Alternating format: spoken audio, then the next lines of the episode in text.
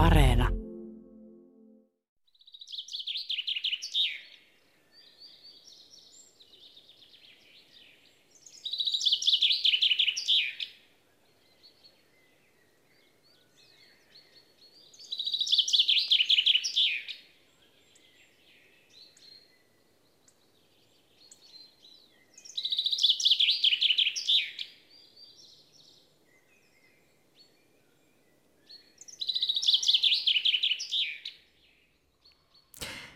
Ja näin käynnistyi huhtikuinen, varsin keväinen luontoilta. Ja Peippo kuuluu jo monin paikoin, eikö niin Juha? Joo, peipot on saapunut.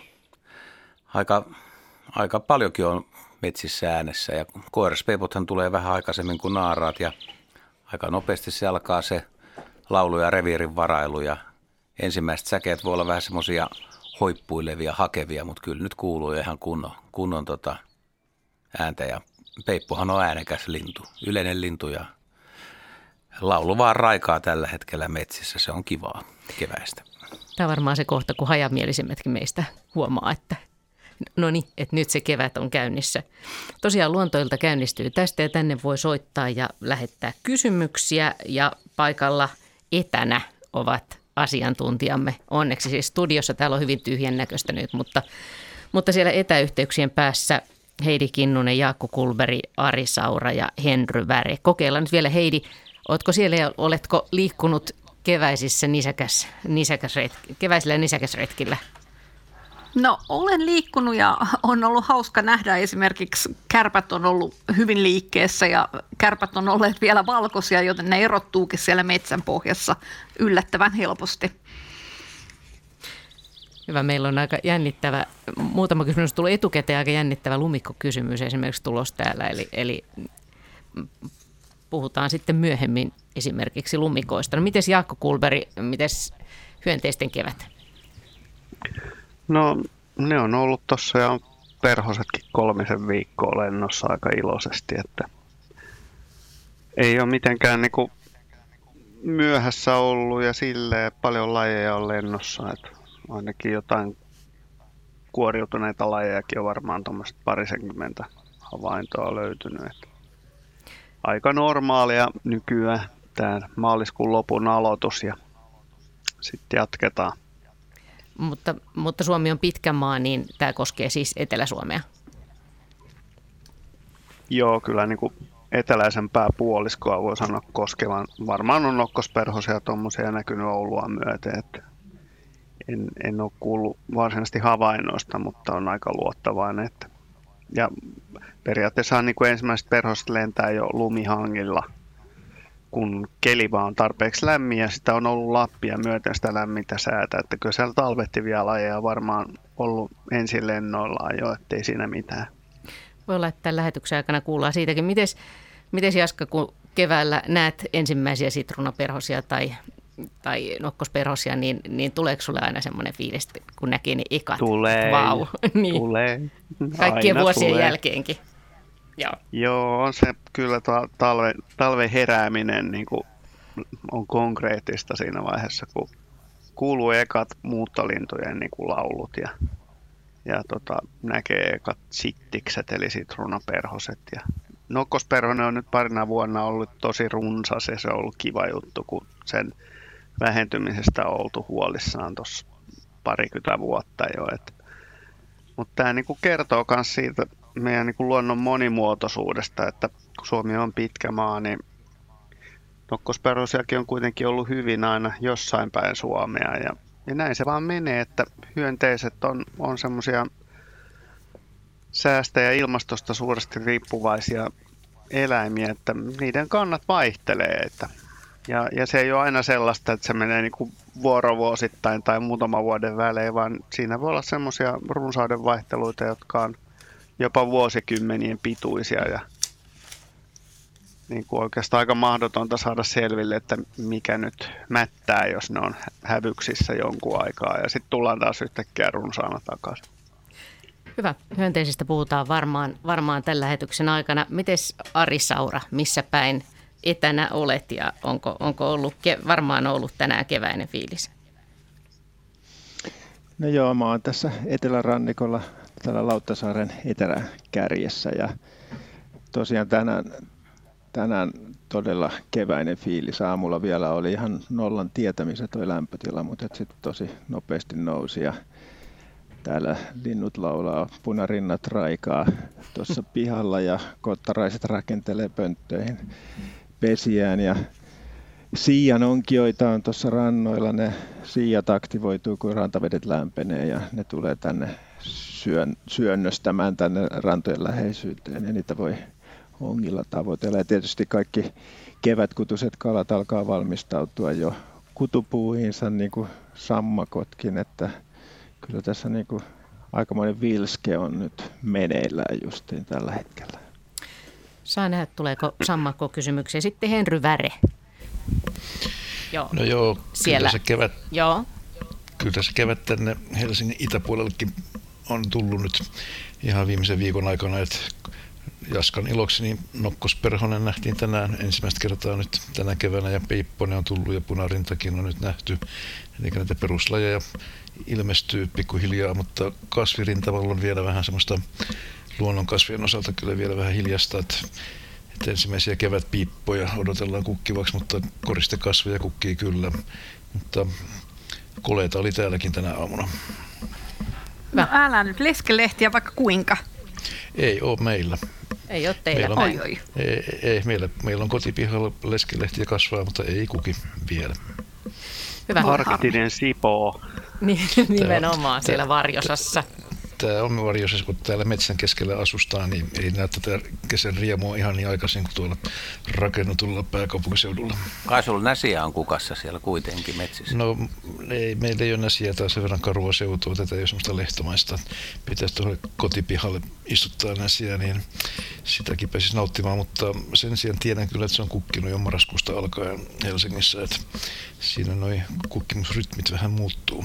No siinä on rytmi muuttunut, mutta pääasia, että joukko on siis siellä vaikkakin etänä nyt korona-aikaan, mutta kaikki tavoitettavissa ja valmiina vastaamaan kysymyksiä. Luontoilla sähköpostiosoite on siis luonto.ilta.yle.fi. Sitä koko ajan luemme ja sieltä, sitä kautta voi lähettää kysymyksiä.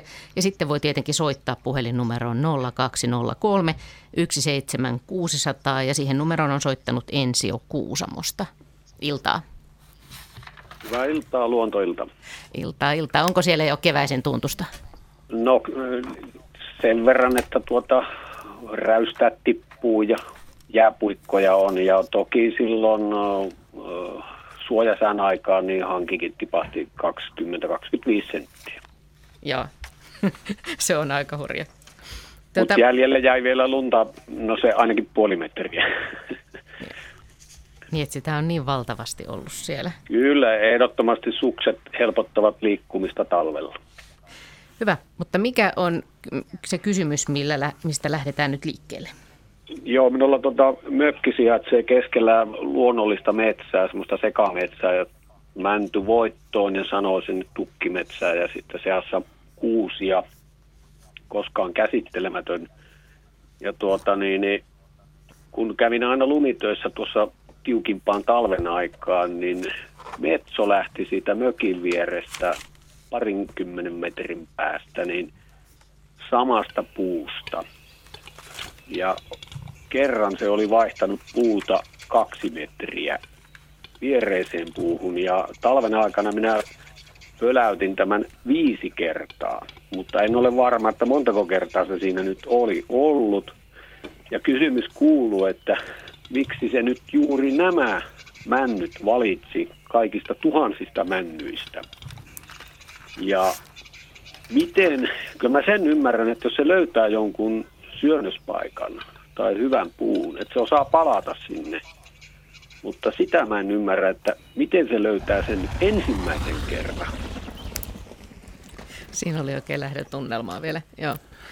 No niin, Juha. Joo, tätä asiaa on, on pohdittu monenkin kertaa eri foorumeilla ja varmaan tuolta riistantutkimuslaitokselta saisi ihan tarkkaakin tietoa. Tämä menee osittain varmaan Henryn piikkiin, mutta mä voin tässä aloitella sillä, että siis mä metso tosiaan niin kuin syö talvella männyn neulasia ja tuntuu, että ravinto on aika, aika karua ja vaikeasti sulatettavaa, mutta metso, metso on siihen sopeutunut ja näillä metso elää siis talven. Ja siis männythän on erilaisia, että kyllä niistä täytyy olla erilainen maku ja erilainen haju. Ja toiset neulaset yksinkertaisesti on niin kuin helpompia, maukkaampia ja parempia syödä. Ja mä veikkaan, että tämä, tämä on aika yksinkertaisesti selitettynä se ratkaisu, että se metso tietysti ensimmäisen kerran niin se joutuu maistelemaan aika monia puita ja voi olla, että sitten on myös semmoistakin, että missä puussa on niin kuin hyvä olla ja joku, joku turvaefektikin siinä, että mikä on semmoinen paikka, missä on helppo syödä ja tällaista. Ja sitten kun se löytää sen hyvä, hyvän puun, niin se käyttää sitä puuta tietysti hyväksi useamman, useamman kerran ja mahdollisesti useamman vuoden, että että tuossa voisi jatkaa tuota pohdintaa sillä, että jos se niin kuin oikeasti on samalla alueella, että onko se niissä samoissa puissa niin kuin vuodesta toiseen ja miten ne puut, puut sitten, jos niitä kalutaan ja syödään, niin miten se puu rupeaa itse käyttäytymään, että rupeeko se tuottaa jykevämpää tavaraa, haluatko suojata itsensä, mutta mä heittäisin ehkä tämä Henrylle, että mitä, mitä tota männyn neulasten mausta ja terpeeneistä tiedetään. No onhan niitä tutkittu hyvinkin paljon ja tiedetään, että kemiallinen koostumus vaihtelee. Se on selvä asia. Itse en ole makutestiä tehnyt, että niin tältä pohjalta pysty vastaamaan, mutta, mutta pitoisuudet on erilaisia ja mä näkisin, että se on vähän niin kuin itse Juha sanoit, että se on kyllä kombinaatio kahdesta tekijästä, että että metsä on ensin kulkenut männystä mäntyy, se on löytänyt yhden tai kaksi mieluista ja sitten vielä se on kaikkein paras, mikä tarjoaa hyvän suojapaikan ja sinne kannattaa palata. Ehkä se metsäkaan halua tulla nähdyksi väärään aikaan, että se on sitten eri aika kuin kosio alkaa, että, että silloin se on eri meno päällä. Mutta mut semmoinen ravinto, mikä helpoiten sulaa metson vatsalaukussa, niin mä luulen, että se on se mieluisin metsolle, metson makuaistista sinänsä en tiedä, mutta kokemuksen kautta voisin kuvitella, että metsä tietää sen, mikä, menee, mikä tuottaa parhaan energian.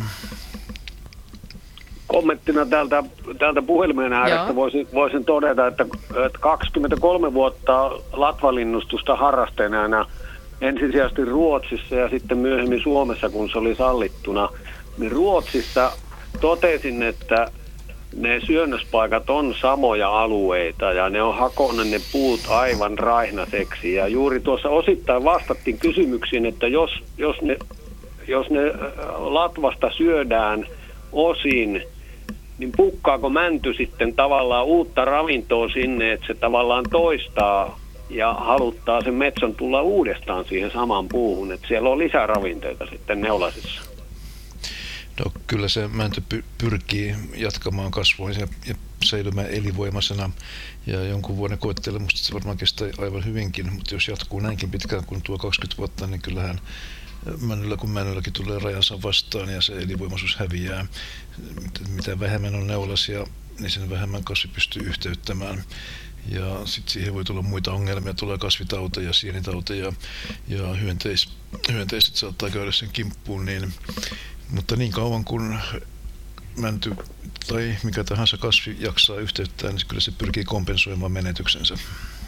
Ja ihan viimeinen kommentti tähän tuota lopuksi, niin nämä kaksi mäntyä sijaitsee tuota kasvimaan reunalla, jota on lannatettu kalkilla ja muilla ravinteilla. Ja että tuota, onko näillä syy-yhteys siihen, että näissä männyissä on jotain erityisravinteita sitten, joka on niin kuin houkuttanut nämä männyt tähän että löysikö se ne sattumalta, kokeilemalla, näöllä, hajulla vai miten? Millä no, kalkilla? Se, se on varmaan kalkkia, mutta toi, mä luulen, että se on sattuman kautta, että en usko, että metsä pystyy kovin pitkän matkan päästä tätä aistimaan. Mänty sinänsä ei vaadi kalkkia kasvaakseen, että se on karujen paikkojen laji, mutta ei myöskään kärsi siitä.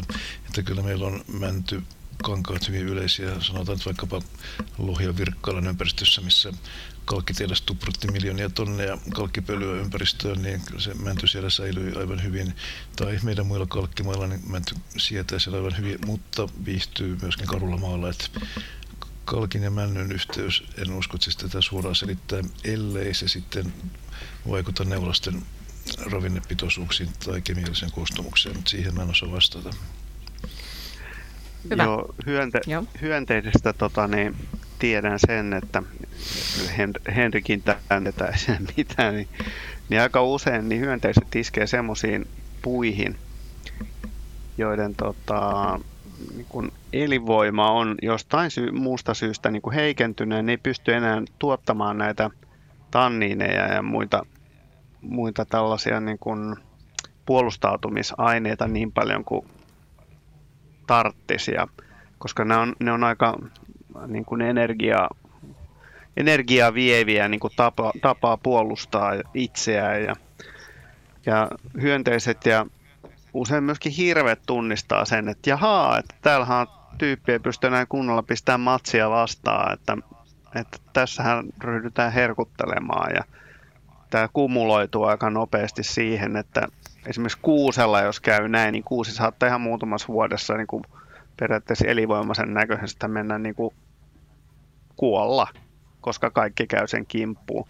Mänty on huomattavasti sitkeämpi tässä mielessä, mutta veikkaisin, että nämä samat asiat niin kuin pätee siihenkin, että ja, ja toihan nyt kuulostaa siltä, että par, paras veto on poissa, että, että sit sitä vaan rääkätään loputtomiin. Haluuko Henry täydentää jotenkin?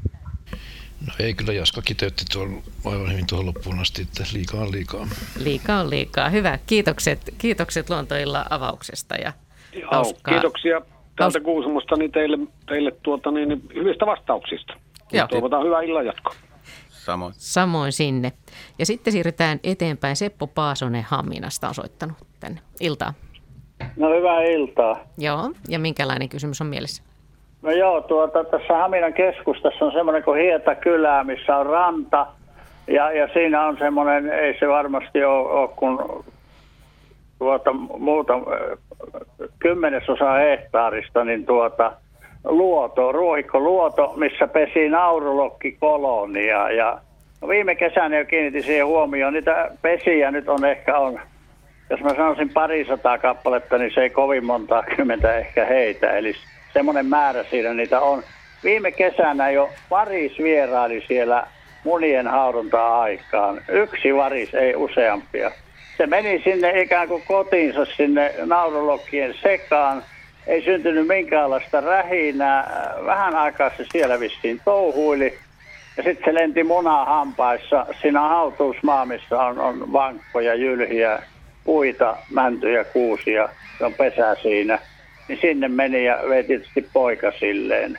No nyt on seurannut, niin sama varis taas on alkanut jo vierailemaan. Viime viikolla ne tuli ne naurulogit siihen ja pesintä on nyt alussa.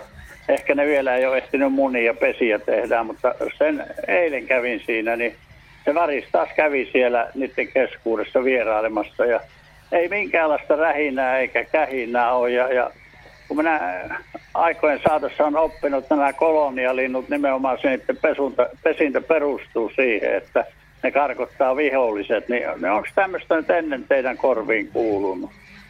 Mitäs Juha?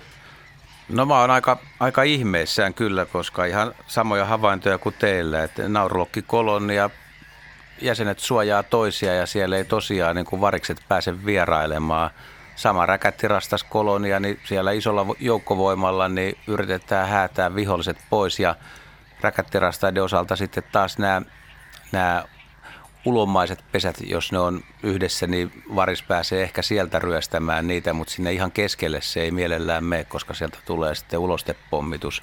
No naurolokki on vielä astetta pahempi vastus ja en mä kyllä keksi mitään syytä tai niin kuin, että minkä takia ne naurologit ei tähän yhteen varikseen reagoisi ja minkälaisen yhteistyö- ja avunantosopimuksen ne olisi pystynyt tekemään.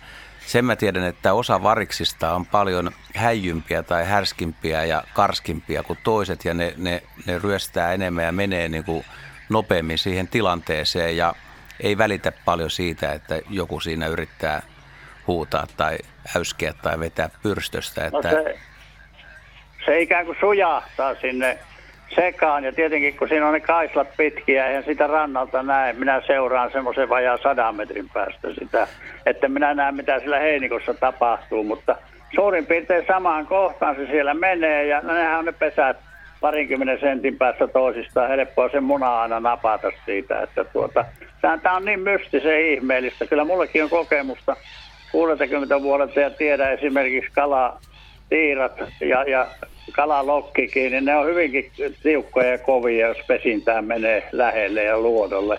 Mutta tuota, tämä on ollut jo kuuluisa naurulokki siitä, että ei uskalla veneelläkään mennä lähelle. Sieltä tulee sontaa sun muuta taivas täynnä. Että tämä on aika ihmeistä. Voittaa nyt olla joku katsomaan. Nyt se varmaan uusiutuu tämä homma, kun se muninta on, pääsee alulle ihan pari viikon sisällä. Mutta lentääkö se varis niin kuin ihan normaalisti sillä lailla kuin varikset vai sujahtaako se jotenkin taitavasti sieltä sitten vai? No kyllä se ikään kuin sujahtaa sinne, ei se lekottele siinä pesien yläpuolella, vaan se sujahtaa sinne häviää sinne heinikkoon, mutta ei siinä, ne yleensä rähähtää, nehän hyvin pienestä hermostuu naurulogit ja nousee lentoon. Täällä on merikotkiakin alkaa olla niin paljon, että, että merikotkatkin saa aikaan semmoisia kauhutiloja hyvinkin helposti, kun ne pyörii ja kiertelee, mutta tämä on, en tiedä sitten, onko se niin autoritäärinen, että se pystyy tuommoiseen vai mistä se johtuu. Silloin se pesää siinä vajaan sadan metrin päässä sitten Siinä on niitä ikipuita. Ei, minä en tuohon löydä vastausta. Minusta tämä on aivan ihmeellistä, että tämmöinen voi toteutua ja tapahtua. No kyllä Juhakin niin. on hiukan hämmentyneen näköinen täällä. Niin, no ainakin sillä on hyvä reitti sinne ja se menee suoraviivaisesti eikä, ja on, on tottunut käyttämään sitä ja pääsee sinne just, lähestymään just, niin kuin, nopeasti. Sillä on niin ura, ura ilmassa. Se tekee aina sen saman reitin, kun se Joo. muljattaa sinne heinikon sisään. Ja samaa reittiä tulee takaisin. Ja sitten kun se takaisin tulee, niin silloin siellä joku aina niin on sitä vähän häiritsevinään, että tuota, josta pientä reagointia on, mutta onko se nyt sitten niin, että sen saman reitin käyttäminen siihen on niin totuttu ja, ja no en mä osaa sanoa sitä naurolokkien elämäntyyliä ja tapaa, mutta kyllä se nyt, jos joltakin munaa häviää alta, niin kyllä se sen huomaa ja riehahtaa yleensä. Että... Niin luulisi, että ne ei kyllä totu siihen, että jos sieltä joka kerta lähtee yksi muna pois, että tota, kyllä Onko sitten mahdollista kuitenkin, että siellä saaressa on matalalla rähinä, mutta ette vaan pääse näkemään sitä rähinää sieltä kauempaa? No ei tietenkään pääse, koska kaislathan on metrin niin. korkus. On vaikea kuvitella, että siellä ei olisi, olisi rähinä kuitenkin päällä, mutta tota, mutta tota... No miten se pesintä vietti, miten voimakas se on, koska nehän monta kertaa tekee Tekeekö lokkilinnut uuden tilalle? No jos, se, jos, jos, se, jos se heti tuhoutuu, niin ne voi munia lisää, mutta sitten jos se on jo Joo. pitkällä se muninta, niin kyllä se sitten, sitten niin kuin on ohi siltä, siltä niin, osin. on menossa, ei niin. silloin tule. Joo. Joo. Mutta en minä tähän, sen takia mä soitin, että Joo. mikä No en mä paljon parempaa vastausta, vähän sama, samoilla linjoilla kuin on te, mutta pikkasen epäilet, että siellä kuitenkin on kovempi rähinä, että sitä ei vaan erota, erota niin kuin kauempaa mantereelta ja sitten se, se, että tosiaan kun on hyvä, hyvä reitti, miten tulee ja on oppinut käyttää, niin se varis on varmasti, silloin parempi sietokyky noita lokkeja vastaan, mutta ei ne lokit siitä tietenkään, niin kuin, ei ne sen kanssa ole tuttavan kauppoja tehnyt. Kyllä ne varmasti sitä vihaa. Niin, minä voin kuvitella kanssa. Se kestää muutaman nokkasun, kun se laskee, mikä on tulos. Niin. Mutta hy- erittäin hyvä kysymys. Kiitos, kiitos paljon tästä. Ja voihan se olla, että illan aikaan tulee vastaavia tarinoita, lähettäkää ihmeessä ja, ja soittakaa, jos, jos on tämmöisiä vastaavia Joo, havaintoja. Joo. Puhelinnumero, jos joku teistä veijareista haluaa tulla katsomaan tätä, niin tuota, Sel- täältä se tilanne löytyy. Puhelinnumerolla voi ottaa yhteyttä, jos haluatte, että minä olen eläkeläinen, niin minä joudan kyllä sinne. Joo, kiitoksia. Kiitoksia, kiitoksia. Luontoiltaa, siis huhtikuusta luontoiltaa jatketaan ja puhelinnumero, johon voi soittaa on 020317600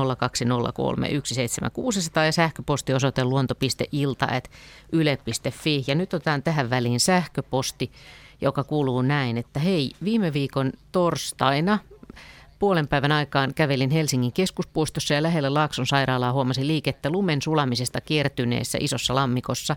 Kävelin lammikon reunalle katsomaan ja sain todistaa kunnon sammakko-orgioita, arvolta noin kaksi, arviolta noin 20 sammakkoa kutupuuhissa. Ohessa kuva sammakon kudusta, melkoinen kurnutus oli käynnissä. Ja sitten tässä on kysymys, ja Ari, tämä on lähetetty sulle tämä kuva, ja tosiaan tässä on, tässä on monta kymmentä sammakkoa samassa kuvassa. Ja kysymys kuuluu näin, että kestääkö sammakon kutu pakkasta? Jos on yöpakkasia vielä, niin tekeekö se mitään haittaa sammakon kudulle? Ja näin kysyy Maiju Korhonen Helsingistä. Mitä Sari? Joo, joo, hieno kuva. Aikamoinen läjä noita kurnuttajia on siinä, ja mätiäkin näyttää jo kelluvan siinä, siinä pinnassa. Sitä mätiähän suojaa semmoinen hyytelökerros, että jos nyt tulee pieni yöpakkani ja riite tuohon lammen pintaan, niin tuskin siitä on mitään haittaa. Korkeintaan se pikkasen viivästyy se kehitys, jos se vesi viilenee siinä pakkasyön jäljiltä, mutta tota, ei tähän aikaan vuodesta enää tuommoinen lampi jäädy niin kuin umpeen sillä tavalla, että se mäti jäätyisi kokonaan, että en usko. Että se on hyvin, hyvin suojassa siellä sen limakerroksen sisässä ne varsinaiset mätijyvät, että tämmöinen pikkupakkanen ei varmasti mitään haittaa. Mutta niin kuin tuossa jo alussakin siinä introssa todettiin, niin tämä on tätä keväällä sammakoiden kutuaikaa ja riemuja. Nyt kun säät vielä lämpenee, niin se vaan yhä yltyy tämä kutumeininki. Ja siellä voi loiskeen lisäksi kuulla aikamoista meteliäkin sitten jossain vaiheessa, kun ne kurnuttelee siellä ne koirassammakot ja yrittää tehdä vaikutuksen sitten näihin vastakkaiseen sukupuoleen. Hieno kuva. Hieno kuva. Eikö se ole aika jännittävää, että heti kun lumet sulaa, niin että ne tajuaa sieltä tulla eri puolilta, puolilta tälle samalle, samalle lammelle jälleen kerran? Kyllä, ja jos tämä on semmoinen lampi, että tämä on ollut vesitetty koko talven, niin nehän on saattanut talvehtiakin siellä lammikossa, että ei välttämättä ole pitkä matka tälle kutupaikalle, mutta että kyllähän sammakot lähtee jo keväällä varsin varhain liikkeelle, varsinkin jos niiden talvehtimispaikkoihin sitten alkaa tulla vettä ja sulamisvesiä ja tota, on tämmöisiä pluskeleja, niin niitähän on nähty tässä pitkin talvea, kevät-talvea jo tallustelemassa hangellakin näitä ensimmäisiä, ensimmäisiä airuita, mutta kyllä tota, nyt se huippuhetki tietenkin vastaan, kun nämä lammikot lämpenee ja kevätaurinko alkaa sitten lämmöllä myöskin kehittää näitä mätijyviä, niin ollaan ihan huippuhetkellä tässä juuri nyt. Ainakin täällä Etelä-Suomessa tietenkin, niin kun oli puhetta, että Suomi on pitkä maa, niin pohjoisempana saadaan vielä jonkun tovin odotella näitä hetkiä, että nämä kutulammikot sulaa ja, ja sammakot sinne sitten entää. Ja sehän on sitten hauska, jos tämä on tutun reitin varrella, niin sitten tätä voi seurata, että miten ne vähitellen sitten kehittyy siellä ne nuijapäät ja miten se tarina siitä jatkuu. Nimenomaan, sitä on mukava seurata siinä sitten. Hyvä, mutta siis ei, ei sammakon kutu, kutu siis kestää pieniä, kestää pieniä pakkasia. Juha, Juha haluaa lisätä. Joo, ei mulla tuli mieleen, että tuossa muutama kevät sitten oli, oli, oli muutama semmoinen yö, että oli, oli tosi kylmä pakkanen. Ja mä kattelin kanssa, mä kävin katsoa tuolla Viikissä sammakon kutua. Ja siellä, semmoista kutua, siis osahan on veden alla ja osa on siinä veden päällä. Ja se vedenpäällinen osa, osa näytti musta kahden, kahden pakkasyön jälkeen semmoiselta, kun sehän on aika pyöreä se kutu ja se lima, niin kuin Ari sanoi, suojaa, suojaa siellä, mutta niin se muuttui vähän semmoiseksi edelleen vaalean, mutta korvasienimmäisen röpelöiseksi. Ja mä ajattelin, että kyllä se varmaan kuitenkin niin kuin se veden yläpuolella oleva osa, jos on pakkasta pitkää tai parikin yötä, niin se saattaa kyllä jäätyä. Se muuttuu sitten semmoiseksi, se näyttää niin kuin erinäköiseltä kuin tuommoinen terveen näköinen kutu. Joo, kyllä mä, en mä sitä kiistä, etteikö näin voisi tapahtua. Ja, ja tota, varsinkin jos siinä mädin rakenteessa tapahtuu jotain värimuutoksia tai rakennemuutoksia, niin siinä on oikeastaan selvä merkki siitä, että siinä on jotain vaurioitumista tapahtunut, mutta, mutta et saa olla aika napakka pakkanen, että se sitten niinku aiheuttaa tämmöisiä tämmöisiä ilmiöitä, että semmoinen pieni riite ei tuossa vielä. Toki ne päällimmäiset munat, niin nehän on ihan siinä pintakalvossa, että tota, riippuu sitten kuinka pitkäänkin se, se pakkanen siinä vaikuttaa ja kuinka syvälle se ehtii tunkeutua sen limakerroksen läpi näihin varsinaisiin mätijyviin, niin se, se vaikuttaa siihen, että tapahtuuko siinä jotain vaurioita tai ei. No, mutta varmaan tämä systeemi on kehittynyt pitkien aikojen kuluessa niin, että kun sammakot keväällä aikaisin kutee, niin aina välillä keväällä on näitä pakkasia, niin ei se ehkä tahtia haittaa sen kummemmin. Joo, nimenomaan, nimenomaan ja se, tota, se suojaava limakerros, siinä on ihan, se eristää myöskin lämmöltä siinä, niin siinä on myöskin auringon liialliselta tämmöistä ultraviolettisäteilyltä, niin se, se on ihan tarkoituksenmukaista, että se kelluu siinä pinnassa. Tietysti pääasiallinen tarkoitus on ottaa sitä lämpöä auringosta, kun se kelluu siinä pinnassa, eikä ole jonkun tummavetisen lammen pohjassa se mäti. Niin kyllä se kyllä ne siitä selviää, suurin osa niistä, vaikka pikkupakkastakin olisi. Hyvä. Jouni Gustafsson Haminasta on, on soittanut tänne luontoiltaan iltaan. Terve, terve. Joo. Ja pui, puhutaan puista, eikö niin? No niin, puista on tarkoitus. Joo. Tai siis se oli, jäi, se alkoi ihmetyttämään 50 vuoden jälkeen tänä keväänä, että miksi näin.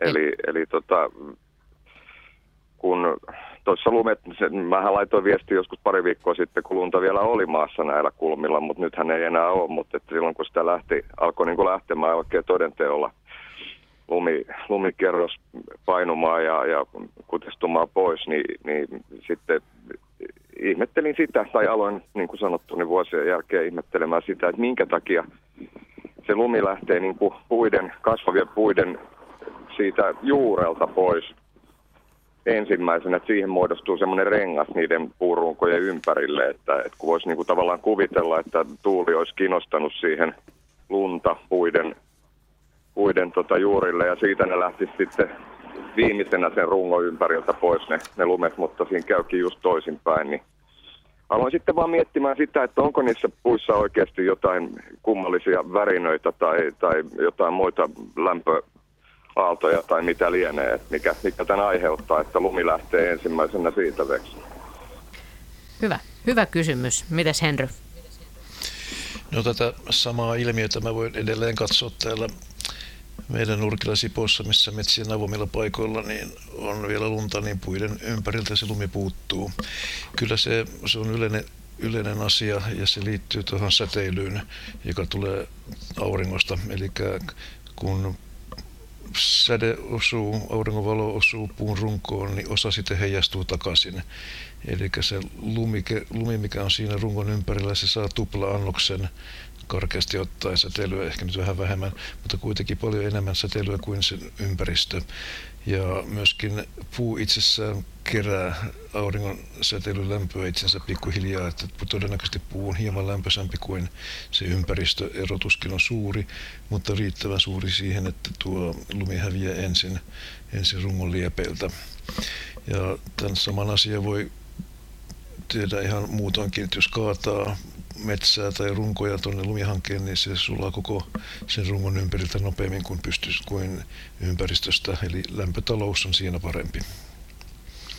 Joo, ja, täm, ja sekin vielä, että tämä ei, siinä nyt ei näyttänyt niin olevan eroa, että onko kysymyksessä tumma, tummarunkoinen puu, niin kuin mänty, tai, tai sitten vaalearunkoinen koivu, että, että se homma oli ihan sama, mutta, mutta tosiaan sitten, jos vaikka nyt oli vähän isompia kantojakaan, niin, kantoja, niin niiden kohdalla tätä ei tapahtunut, että se ei sitten ilmeisesti se kanto kuitenkaan sillä tyylillä heijasta kuin se kokonaisen puun runko. Se ei ihan samalla tavalla pystyy, jos kanto on lyhyt. Eli kun, mm, valo, kun valo tulee 15 taivaalta, niin se heijastuu tietyssä kulmassa sitten siihen hankeen. Kanto on vähän liian lyhyt sitten siihen tähän kulmaan ajatellen. Aivan, aivan kyllä, kyllä. Mutta siis kysymys ei kuitenkaan ole siitä, että puut eläisi jotain ei, omaa ei, kevät, ei, kevätrituaalia ja värisyttelisi jotain kummia ei, aaltoja ei, ja sulattaa ei, ei, ei, ei, ne värise. Eli kyllähän siellä elä, elämää tietysti alkaa olla joo, siinä joo, vaiheessa, kun kevät, kevät koittaa ja nesteet rupeaa liikkumaan. Eli kyllä siellä tapahtuu, mutta se elävä pintakerros puussa on aika pieni. Ja, ja en ole kuullut koskaan, että puut värissi omia aikojaan. no niin, hyvä homma. Hyvä. Mutta hala, halaillaan puita kuitenkin. Halataan puita, kyllä. Joo, kyllä. Hyvä. Se lämmittää niitä. Moi. Nimenomaan. Kiitoksia. Moi moi. Moi moi. Mulla olisi tarjota yksi pieni lintuvinkki tähän samaan teemaan, siis että nämä varsinkin lumisen talven jälkeen, kun muualla on lunta ja sitten puiden ympäriltä se tosiaan tulee se rengas siihen, niin missä maa on – paljas, niin maaliskuun lopulla, kun lehtokurpat alkaa saapua ja lehtokurppa on aika vaikea nähdä maassa, että useimmiten sen näkee taivaalla ja se huutaa sen, se on tuttu siitä ihmisille, niin jos haluaa yrittää keväällä nähdä lehtokurpan maassa, niin, niin just maaliskuun lopulla ja tervaleppien runkojen läheltä maasta. Että mulla on oma enkkaa vissiin seitsemän lintua samana aamuna ulkosaaresta.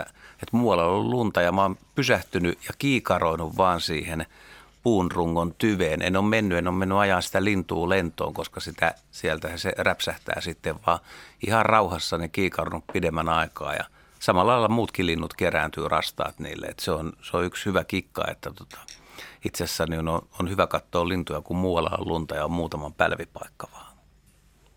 Niin, että kerääntyy niille pälvipaikoille. No sieltä, sieltä pystyy sitten kaivelemaan samalla niin. lailla. Sieltä Jaska voi varmaan jatkaa, niin sieltähän löytyy puutiaisia, tai puutiaisia, mutta siis luteita ja kaikkea, että se, siellähän se elämä alkaa nopeasti heti, kun lumi sulaa, niin siellä on melkoinen kuhina käynnissä siinä maaperässä.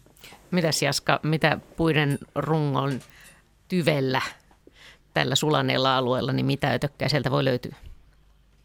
Kaikkea, mitä on siinä maaperässäkin melkein, niin kuin, jos on vähän isompia hyönteisiä ajattelee. Että oikeastaan niin kuin kaikkein jännitä keväällä on mennä lämpimän päivän jälkeen niin, niin fikkaren kanssa katselemaan puiden runkoja, että mitä kaikkea siellä kiipeilee. Siellä voi olla tosi isoja karabussuvun ää, maakiitäjäisiä ja ylipäätään maakiitäisiä on aika useinkin näkee rungoilla, että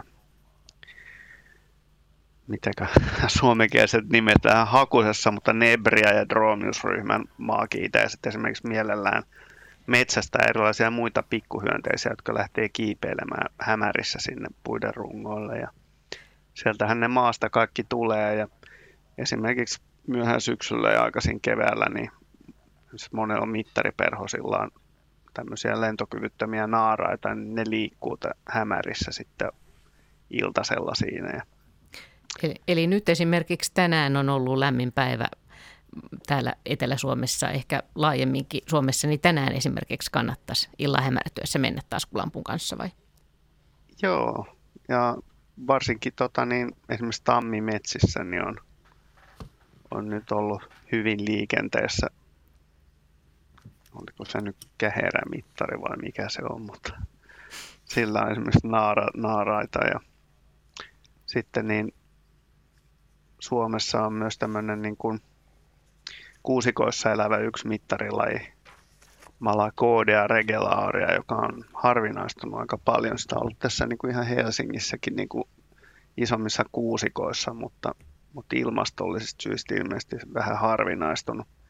Tosin metsiäkin on kyllä ihan antaamuksella hakattu, että, mutta tämä laji esimerkiksi on nyt vielä huhtikuussa liikkeessä. Eli retkivinkki, niin, niin nyt taskulamppu kouraa ja katselemaan puiden runkoja. Joo, ja kun on vähän kirkkaampi, kirkkaampi tuommoinen LED-lamppu, niin kannattaa katsoa, että jos näkyy niitä hyönteisten tai hämähäkkien silmiä, nimittäin sieltä näkyy pienet silmät ja sitten kannattaa mennä katsoa, että mikä on silmien omistaja. Ja se on aika semmoinen Discovery Channel-meininki, kun, kun että jaha, jaha, tuolla nyt on jotain ja sitten menee katsoa, että onko siellä hämähäkki vai onko siellä joku maakiitäjäinen. Ja, Kurkistelemassa ja, tota, vaikka, sy- ja vaikka syksyiset, syksyiset tota, niin illat on usein lämpimämpiä kuin keväiset, niin, tai keväiset yöt sanotaan näin, niin, niin kaikki on niin kuin vähän eri meiningillä liikkeellä kuitenkin keväällä. Et siinä on semmoista niin kuin odotuksen täyttymystä hyönteisilläkin, että että vaikka vähän kylmempääkin olisi, niin yritys on ainakin alkuillasta tosi kova. Että ja silloin näkee asioita, joita enää päivisi. Hyvä. Jatketaan luontoiltaa eteenpäin ja puhelinnumero, johon voi soittaa on 020317600 ja sähköpostiosoite tänne huhtikuuseen luontoiltaan luonto.ilta.yle.fi. Ja Helsingistä tänne on soittanut Jaakko Yrjölä. Iltaa.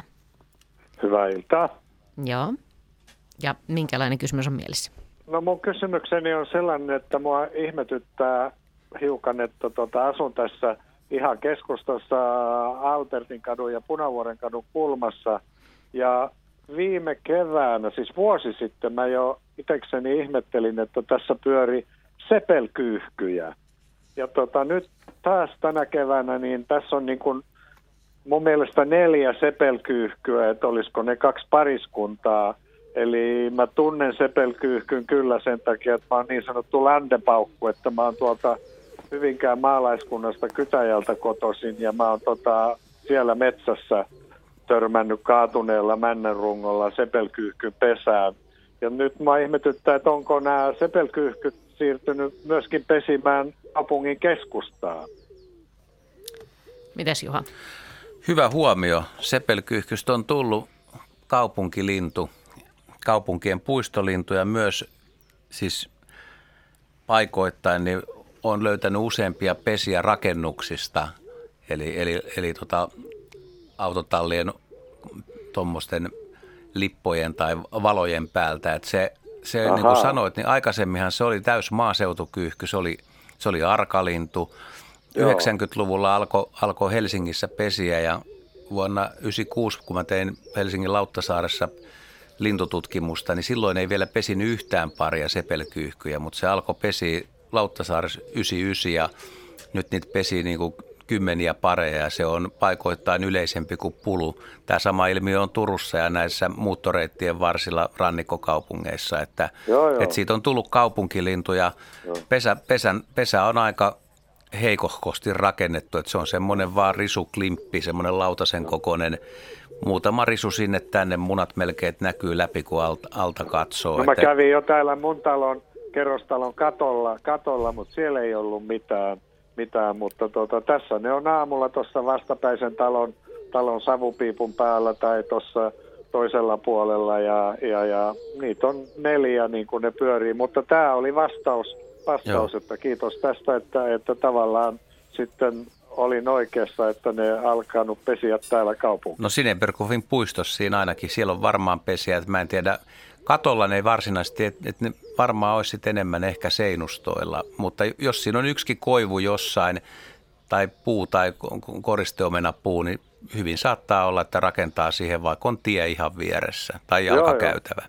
Okei, okay, no mutta minä kiitän. Eli tämä oli hyvä, hyvä toteamus itselleni, että näin on tapahtunut. Hyvä havainto. Hyvä, hyvä. Kiitos. Kiitos, Kiitos soitosta. Kiitos, hei. Hei. Me, Seppo Mäki on myöskin lähettänyt tämmöisen kuvan, jonka sä Juha oot nähnyt sepelkyyhky pariskunnasta, jossa toisella oli nokka tällä lailla sojottaa hassusti aika hankalan näköisestikin ristissä. Tämä on Laitilasta ja tota, hän kysyy, että onko kyseessä vammautuminen vai sairaus ja sitten, että syöminen tuntui sujuvan kuitenkin hyvin, toteaa näin.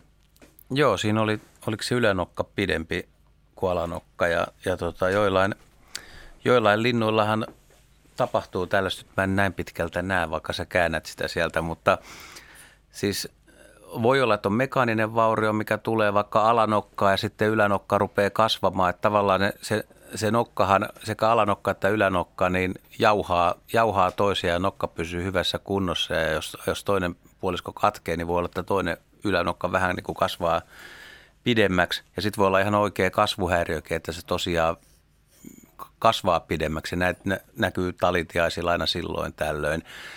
Jos se on semmoinen vaurio, että, että tota, silloin on hankala syödä, etsiä ravintoa, niin sehän on sitten pidemmän päälle, niin se on huono homma, mutta linnut on aika sinnikkäitä ja jos, jos ei ole kipuja eikä siinä on tulehdusvaaraa eikä mitään sellaista, niin sanotaan, että huonommallakin nokalla voi pärjätä, jos on taitava ravinnon löytäjä. Joo, joo toi ylänokka on niin kasvanut tuommoiseksi pidemmäksi, mutta, mutta kyllä se tässä näyttää tämän kaverin vierissä olevan ainakin ihan saman, saman kokoinen ja päällisin pyöl oli saman, samannäköisessä kunnossakin. Viimeinen soittaja ennen merisäätä mahtuu tähän kohtaan Pertti Pylkkänen Vantaalta iltaa. Hyvää iltaa. Joo. Minä olen ehkä tuota, tehnyt luontorikoksen siinä mielessä, että tuota, kun minä olen ämpärillä tuota tämmöisestä isosta ojasta onkinut haukia. Kun ni, tämä oja on yhteydessä mereen ja sieltä tulva-aikana hauet ovat tulleet sinne isoon ojaan. Ja nyt kun tuota, tämä on sitten kuivunut, on jäänyt semmoisia poteroita, jonne hauet jäivät. Niin ehkä minä sitten saan alimin siinä mielessä, että pelasti ne hauet pois sieltä kuivumasta. Ja näin ollen ämpärillä vedin, kun oli kaivoämpäri viere, lähellä, niin sillä vedin hauet sitten ja toin kotia ja hyviltä maistuvat. Mitäs Ari? Joo, kyllähän hauet nousee keväisin aika pieniinkin ojiin ja sitten saattaa niin. käydä osalle porukasta sillä tavalla, että jäävät jumiin ja samaten jos ne nousee jollekin tämmöiselle luhtaniityille tai, tai tämmöiselle tulvaniityille. Ja niin yrittivät jos kyllä sieltä sitten... poterostakin pois Joo. räpytellä, mutta eivät päässeet. Joo, no tuskin mitä ympäristörikosta on tapahtunut. Tietenkin sitten, jos mennään tuonne kalastuspuolelle, niin jonkin sortin kalastuslupa ehkä pitäisi olla olemassa, no, jos tota, noin, no en tiedä, että haukia kalastetaan. Mulla ei ollut kalastuslupa, kun ämpärillä otin niitä. Joo, sepä se. No, mutta ehkä sitten ei sen enempää kerrota siitä, että, että no missä ei. se tapahtuu ja niin Pidetään poispäin. Pidetään sitten julkisena salaisuutena. Pidetään julkisena salaisuutena, joo. No niin, Mutta ja kiitoksia tos, hyvää tosiaan, Kiitos, kiitos. Ei. Mutta tosiaan, tosiaan tota, noin, niin, mä oon kuullut tämmöisistä tapauksista, ihmiset on niitä nostaneet sitten tältä ojasta vähän väljempään veteen sinne pääuomaan, tai tota, noin, niin, sitten lampeen, tai järveen, johon tämä kyseinen oja laskee, eli kyllä ne hauet sieltä sitten iloisesti kyllä lähtee, mutta että tietenkin tietenkin tota, noin, tämmöisessä, tämmöisessä tapauksessa ne hauki on ihan laillinen saalislaji ja sillä ei ole mitään alamittaakaan, että jos noin muuten on tämmöiset kalastusluvat kunnossa, niin, niin totta niin, kai haukihan on mainio ruokakala. Niin, että on se ämpärilläkin kalastus, kalastamista. No joo, siis ei sitä ehkä erikseen määritelty, mutta kyllä jotkut saa niitä ihan käsinkin kiinni tuommoisesta keväisestä kutuuomista, että se nyt on sitten vähän tulkinnan varaa, että miten tämä paikallinen osakaskunta tai kalatalous ollut, että kuka siellä nyt sitten onkaan se paikallinen luvonmyyjä, niin miten suhtautuu tämmöiseen. Onko käsi esimerkiksi kiinteä pyydys vai ei? Jos on irtokäsi esimerkiksi, niin onko se sitten kiinteä pyydys? Mutta tätähän nyt voidaan sitten spekuloida kyllä. Totta. Hyvä. Tota, Juha, tänne on tullut tänne lyhyt kysymys, että me on neljä vuotta pesinyt sepelkyyhky pari, kolmesti epäonnistunut, mutta yhdet poikasta on nähty kasvavan isoiksi. Onko kyyhky yksi avioinen ja sama pari tulee vuodesta toiseen? Se ehtii just tässä ennen merisäätä. No se voi olla sama pari, mutta voi vaihtuakin. Että ei, ole, ei ole niin tarkkaa tietoa siitä. Mutta jos on täysin sama pesäpaikka, niin voi, voi hyvin kuvitella, että siis toinen ainakin on, on että se on, tulee tuttuun paikkaan sitten. Että tietää, että tässä on ainakin hyvä yrittää. Tosi jos monta kertaa epäonnistuu, niin on hämmästyttävää, että pitää samassa paikassa yrittää vielä. Että onnistumisen jälkeen tietysti kannattaa tulla samaan paikkaan. Entäs edellinen joka, soittaja, joka kysyy sepelkyyhkyistä, niin mihin aikaan sepelkyyhky yleensä pesi? Että voiko nähdä vielä ennen kuin puissa on lehdet? Siis nyt, nythän ne aloittelee, nyt ne on tullut ja nyt ne aloittelee ja voi pesiä aika pitkään. Vielä elokuussakin on poikasia usein pesissä.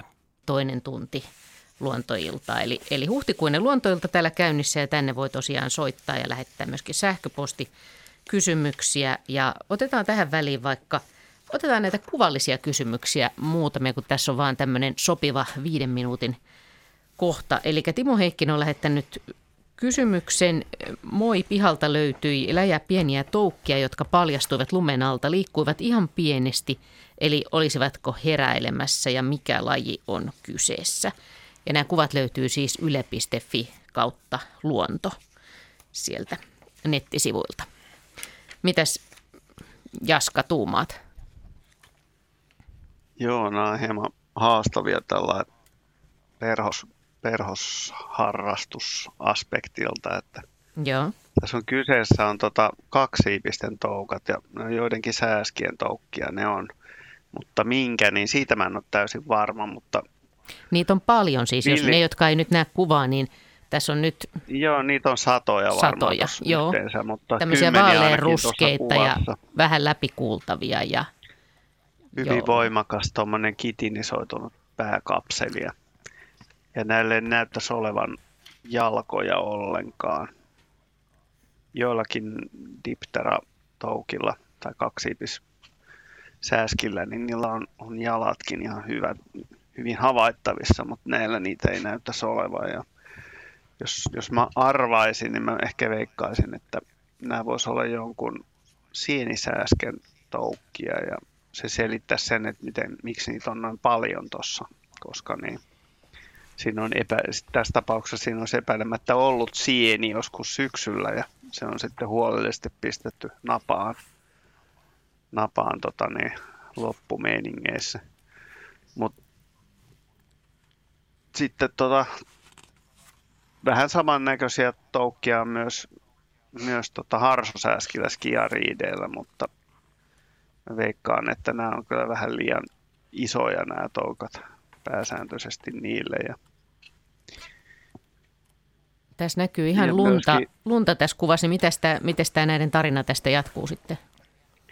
No siis suurin osa itse asiassa esimerkiksi näistä, näistä tota niin, tai huomattava osa, osa sienisääskistä niin itse asiassa talvehtii aikuisina, että, että nämäkin varmaan menee hyvin nopeasti koteloon ja sitten niin kuin lähtee lentoon varmaan tässä jo joskus, joskus kesäkuulla viimeistään, ehkä jopa toukokuussa jo tulevat tai niin kuoriutuvat. Ja, ja se on aika, aika tota niin, tyypillistä, että tämmöiset heti, heti keväällä aktivoituvat toukat, niin ne nopeasti sitten niin kuin menee koteloon ihan melkeinpä mistä ryhmästä tahansa. Ei nyt säännönmukaisesti, mutta aika usein. Että. Eli kaivautuuko ne tuosta sitten maahan vähän eri puolille vai? Varmaan jo liikkuu vähän ympäriinsä ja ei kannata jäädä läjään kuitenkaan, että sit päästään sen osassa paikalle, niin tulee hemolymfalöyly. eli eli tota niin, liian helppo saalis, mutta mutta tämä on aika tyypillistä, että niin talvi vielä vietetään siinä paikassa, missä on syöty, syöty yhdessä ja jossakin resurssin äärellä ja sitten heti kun lämpenee, niin sitten niin lähdetään hajaantumaan ja pyritään just pienentämään sitä riskiä, että kaikki tulisi syödyksi. Toi porukka näyttää, näyttää äkkiseltään niin kuin aika tolleen mm, että kun ne tuommoisena toukkina talvehtii, että se olisi jotenkin huono systeemi, jos on kovat pakkaset, mutta, mutta siellä on sitten se lumisuoja vai? Joo, siellä on siis meidän pohjoinen lajisto niin suosii semmoisia tal- talvia, että lumi on suojana. Ja lumi on, varsinkin jos se tulee aikaisin, aikaisin tota niin, loppusyksystä ja sitä tulee paljon, niin maahan jää sulaksi sen alla, ellei jotain aivan hirveitä pakkasia tuu. Ja se on niin kuin optimaalisin tapa oikeastaan talvehtia. Et siellä on lämmintä sen lumen alla ja sen tekee hirveän. Ne pakkaset ei pääse, pääse niin syvälle siellä. Otetaan tähän muutama lyhyt sähköpostikysymys. Siilien ystävä Tarja kysyy, että mitä siilit tekevät keväällä ensimmäiseksi, kun ne lähtevät liikkeelle. Mitäs Heidi Kinnunen, onko käsitystä siitä? No tota, mä oon yhden ainoan kerran osunut sellaiseen sille hetkelle, että mä näen, että siili tulee ää, niin kuin talvipesästä ulos. Wow. Ja tota, no se, se oli onnekas sattuma ja se oli, se oli pahan tuulisen oloinen. Se oli aluksi vähän hitaana, ja, mutta, tota, mutta hetken päästä kuitenkin tota, kömmittyään, kömmittyään sieltä lehtiä risukasasta pois. Ja se oli hyvin varhainen kevät. Ja tota, mutta ei se nyt ihan ensimmäisenä ravintoa siitä löytänyt. Se lähti liikkeelle hitaasti ja varovaisesti ja mä luulen, että se kestää kuitenkin aikansa pelkästään se jäsenien virryttely sen jälkeen, kun ollaan oltu semmoisessa, miten mä sanoisin, kuolemaa lähellä olevassa tilassa kuitenkin niin kuin sen talven ajan. Ja nyt sitten loput menee niin kuin arvailuksi, koska sittenhän hyvin nopeasti ne alkaa sitten tuhisemaan ja puolis- tai urokset ja naaraat etsimään toisiaan. Mutta kyllä se ensimmäinen varmaan tarve on ruveta etsimään ravintoa ja selvittää, että missä tässä oikein ollaankaan ja minne päin tässä nyt lähtisi, mikä olisi semmoinen hyvä suunta. Että kyllä mä luulen, että ensin tapahtuu se ajan ja paikan selvittely ja sitten sen jälkeen ravinnon haku ja sitten sen jälkeen onkin jo lisääntyminen mielessä. Miten ihmeessä että satuit? Ehkä tässä järjestyksessä. Niin miten ihmeessä satuit semmoiseen paikkaan, että pääsit näkemään tämän siilin heräämisen? No mä, mä olin haravoimassa, haravoimassa nurmikkoa ja semmoinen epäilyttävä kasa oli ollut kyllä siinä metsän laidassa tai nurmikko päättyi metsään.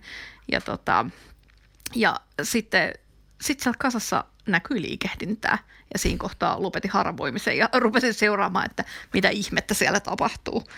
Mutta joo, se oli, se oli onnekas sattuma ja mä en tiennyt, että se oli siellä talvehtimassa. Mä en ollut syksyllä pannut kuitenkaan merkille. Tiesin, että alueella oli siilejä, mutta en tiennyt tästä talvehtimispaikasta. Että se ei ollut mikään mökki, vaan se oli ihan luonnollinen, luonnollinen risukasa. Hyvä, hieno, hieno tarina ja hieno havainto. Kiitos kysymyksestä myöskin. Ja nyt meillä on jo ensimmäinen soittajakin siellä, eli Merja Rämö Turusta. Ilta. Ilta. Joo. Ja minkälainen kysymys on mielessä? No kun meillä ilmestyisi ilmeisesti takkapuiden joukossa tammikuun lopussa niin ampiainen tänne sisälle. Se oli semmoisen pökertynään lattialla ja mä nostin se sitten paperin kanssa pöydän päälle ja annoin hänelle hunajaa ja siitä se piristys ja siitä saakka se on ollut täällä meidän seurana. Eli mi, siis mistä asti? Tammikuusta vai? Tammikuusta. Okei. Mitäs Jaska tuumaat?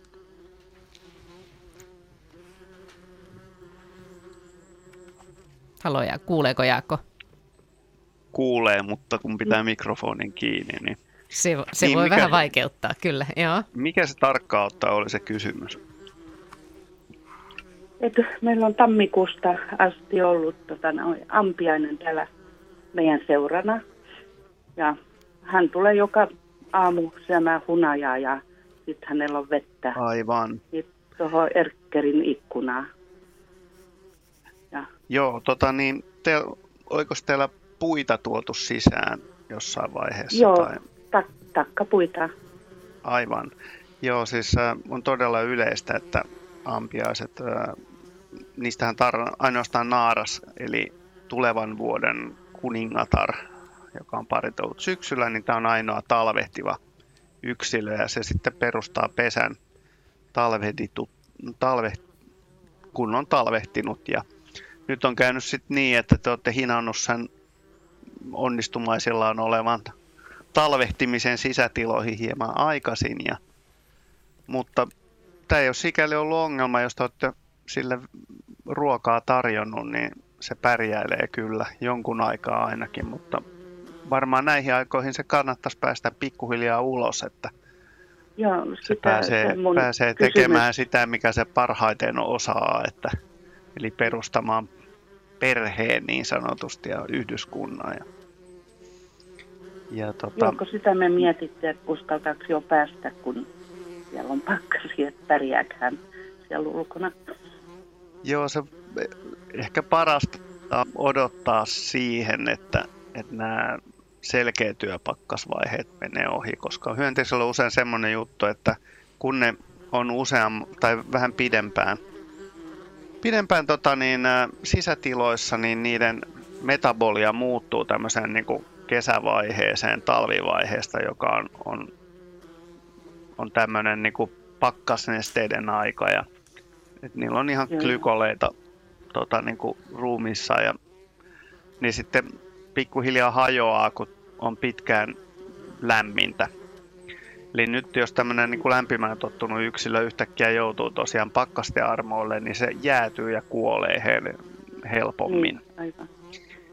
Eli sitten kun, sit kun nämä yöpakkaset on loppu, niin hänet voi sitten päästää menemään ja se lähtee sitten varmaan keltaiselle kukille visitelle ja mahlavuodot ja tommoset voi myös houkutella Että, että tämä kuningatar, kun se rupeaa tekemään pesänsä, niin hän on, se on itse kasvissyöjä, eli käyttää erilaisia makeita nesteitä tota niin, ravinnokseen, mutta toukat on petoja ja sen pitäisi päästä pyydystämään sitten näille pienille toukille ravinnoksi.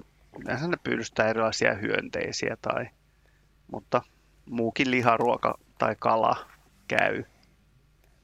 Aivan. Tämä on tämä logiikka, millä se toimii. No, onko Jaska siinä siitä, siitä mitään mielipidettä, että pitääkö päästää sitten vapaaksi tämä ampiainen aamupäivällä, että silloin on enemmän aikaa siinä kerätä niin kuin ruokaa ja lämpöä päivän mittaan? Niin, niin. No, ehkä se, olisi, ehkä se on hyvä aamusta aloittaa se päivä, että saa kauhistella koska- sitten, että minkälaiseksi maailma muuttuu yhtäkkiä. Että Niin, koska hän on kyllä aamupäivisin aina liikkeellä. Sitten mä en tiedä, Joo, no- missä hän yöpyy noissa kukkasissa, mullassa. Mutta aina kun toi aamuaurinko nousee, niin sitten se tulee siihen peräämään. Niin te olette jo kiintynyt, kun hän puhutaan, että hän parissa kuukaudessa. kyllähän sitä alkaa persona pronomiit muodostua, kun viikkotolkulla vietetään aikaa. Joo, meillä on kaksi kissaakin ja ei he välitä, että ihmettelee vaan, kun se tuossa pörrää. Niin Ne ei ole kuitenkaan yrittänyt niin kuin täräyttää sitä käpälällä tai Ei. mitään. ei, ei mitään. Se voi, ne on kokeneita. No toista on joskus purruampiainen, että hänellä on ainakin varmaan kokemusta. Ja mä muistan omasta kissastani, että kun se kerran innokkaana niin läjäytti ensimmäistä kertaa kimalaista eläessään. Ja, ja tota, se oli sitten ilmeisesti pistänyt ja se oli vielä pitkään kesällä, niin se paheksoin katseli, kun kimalaiset pölytti jotain puskaa tuossa meidän pihamaalla. Ja se oli, siitä näki, niin kuin, että se oli edelleen niin kuin käärmeissään siitä, että hän vaan vähän täräyttää ja sitten toinen menee ja pistää. Mutta näin se Joo. kissalla on sen verran hyvä värinäkö ja kuviotaju, että se ei kovin montaa kertaa samaa virhettä tee. Joo, näin on. Että tälläkin paisus tassu sitten ihan kauheasti ja ei hän ole sitten sen jälkeen ampiaisin koskenut. Joo, kissat, kissat on hyviä priorisoimaan asioita. Hyvä, mutta kiitos, kiitos soitosta ja, ja hienosta tarinasta ja toivotaan ampiaisille hyvää kevättä ja uuden yhteiskunnan kunnan perustamista. Näin on. Joo. Ja pidetään vielä vähän paljon kukkia niin- pihamaalla. Paljon kukkia pihamaalle, joo. Ja keltaisia Joo. kukkia erityisesti, niin kuin se oli Jaska. No Joo. näin keväällä kaikki kukat taitaa olla vähän niin kuin lähinnä keltaisia, mitkä noita nyt kiinnostaa. Raita ja leskelehtiä. Hyvä. Jatketaan huhtikuista luontoiltaa eteenpäin. Meillä on jo seuraava soittajakin siellä langalla, eli Immo Lahtela Vironlahdelta iltaa. Hyvää iltaa. Joo, ja mitä nyt mietitään?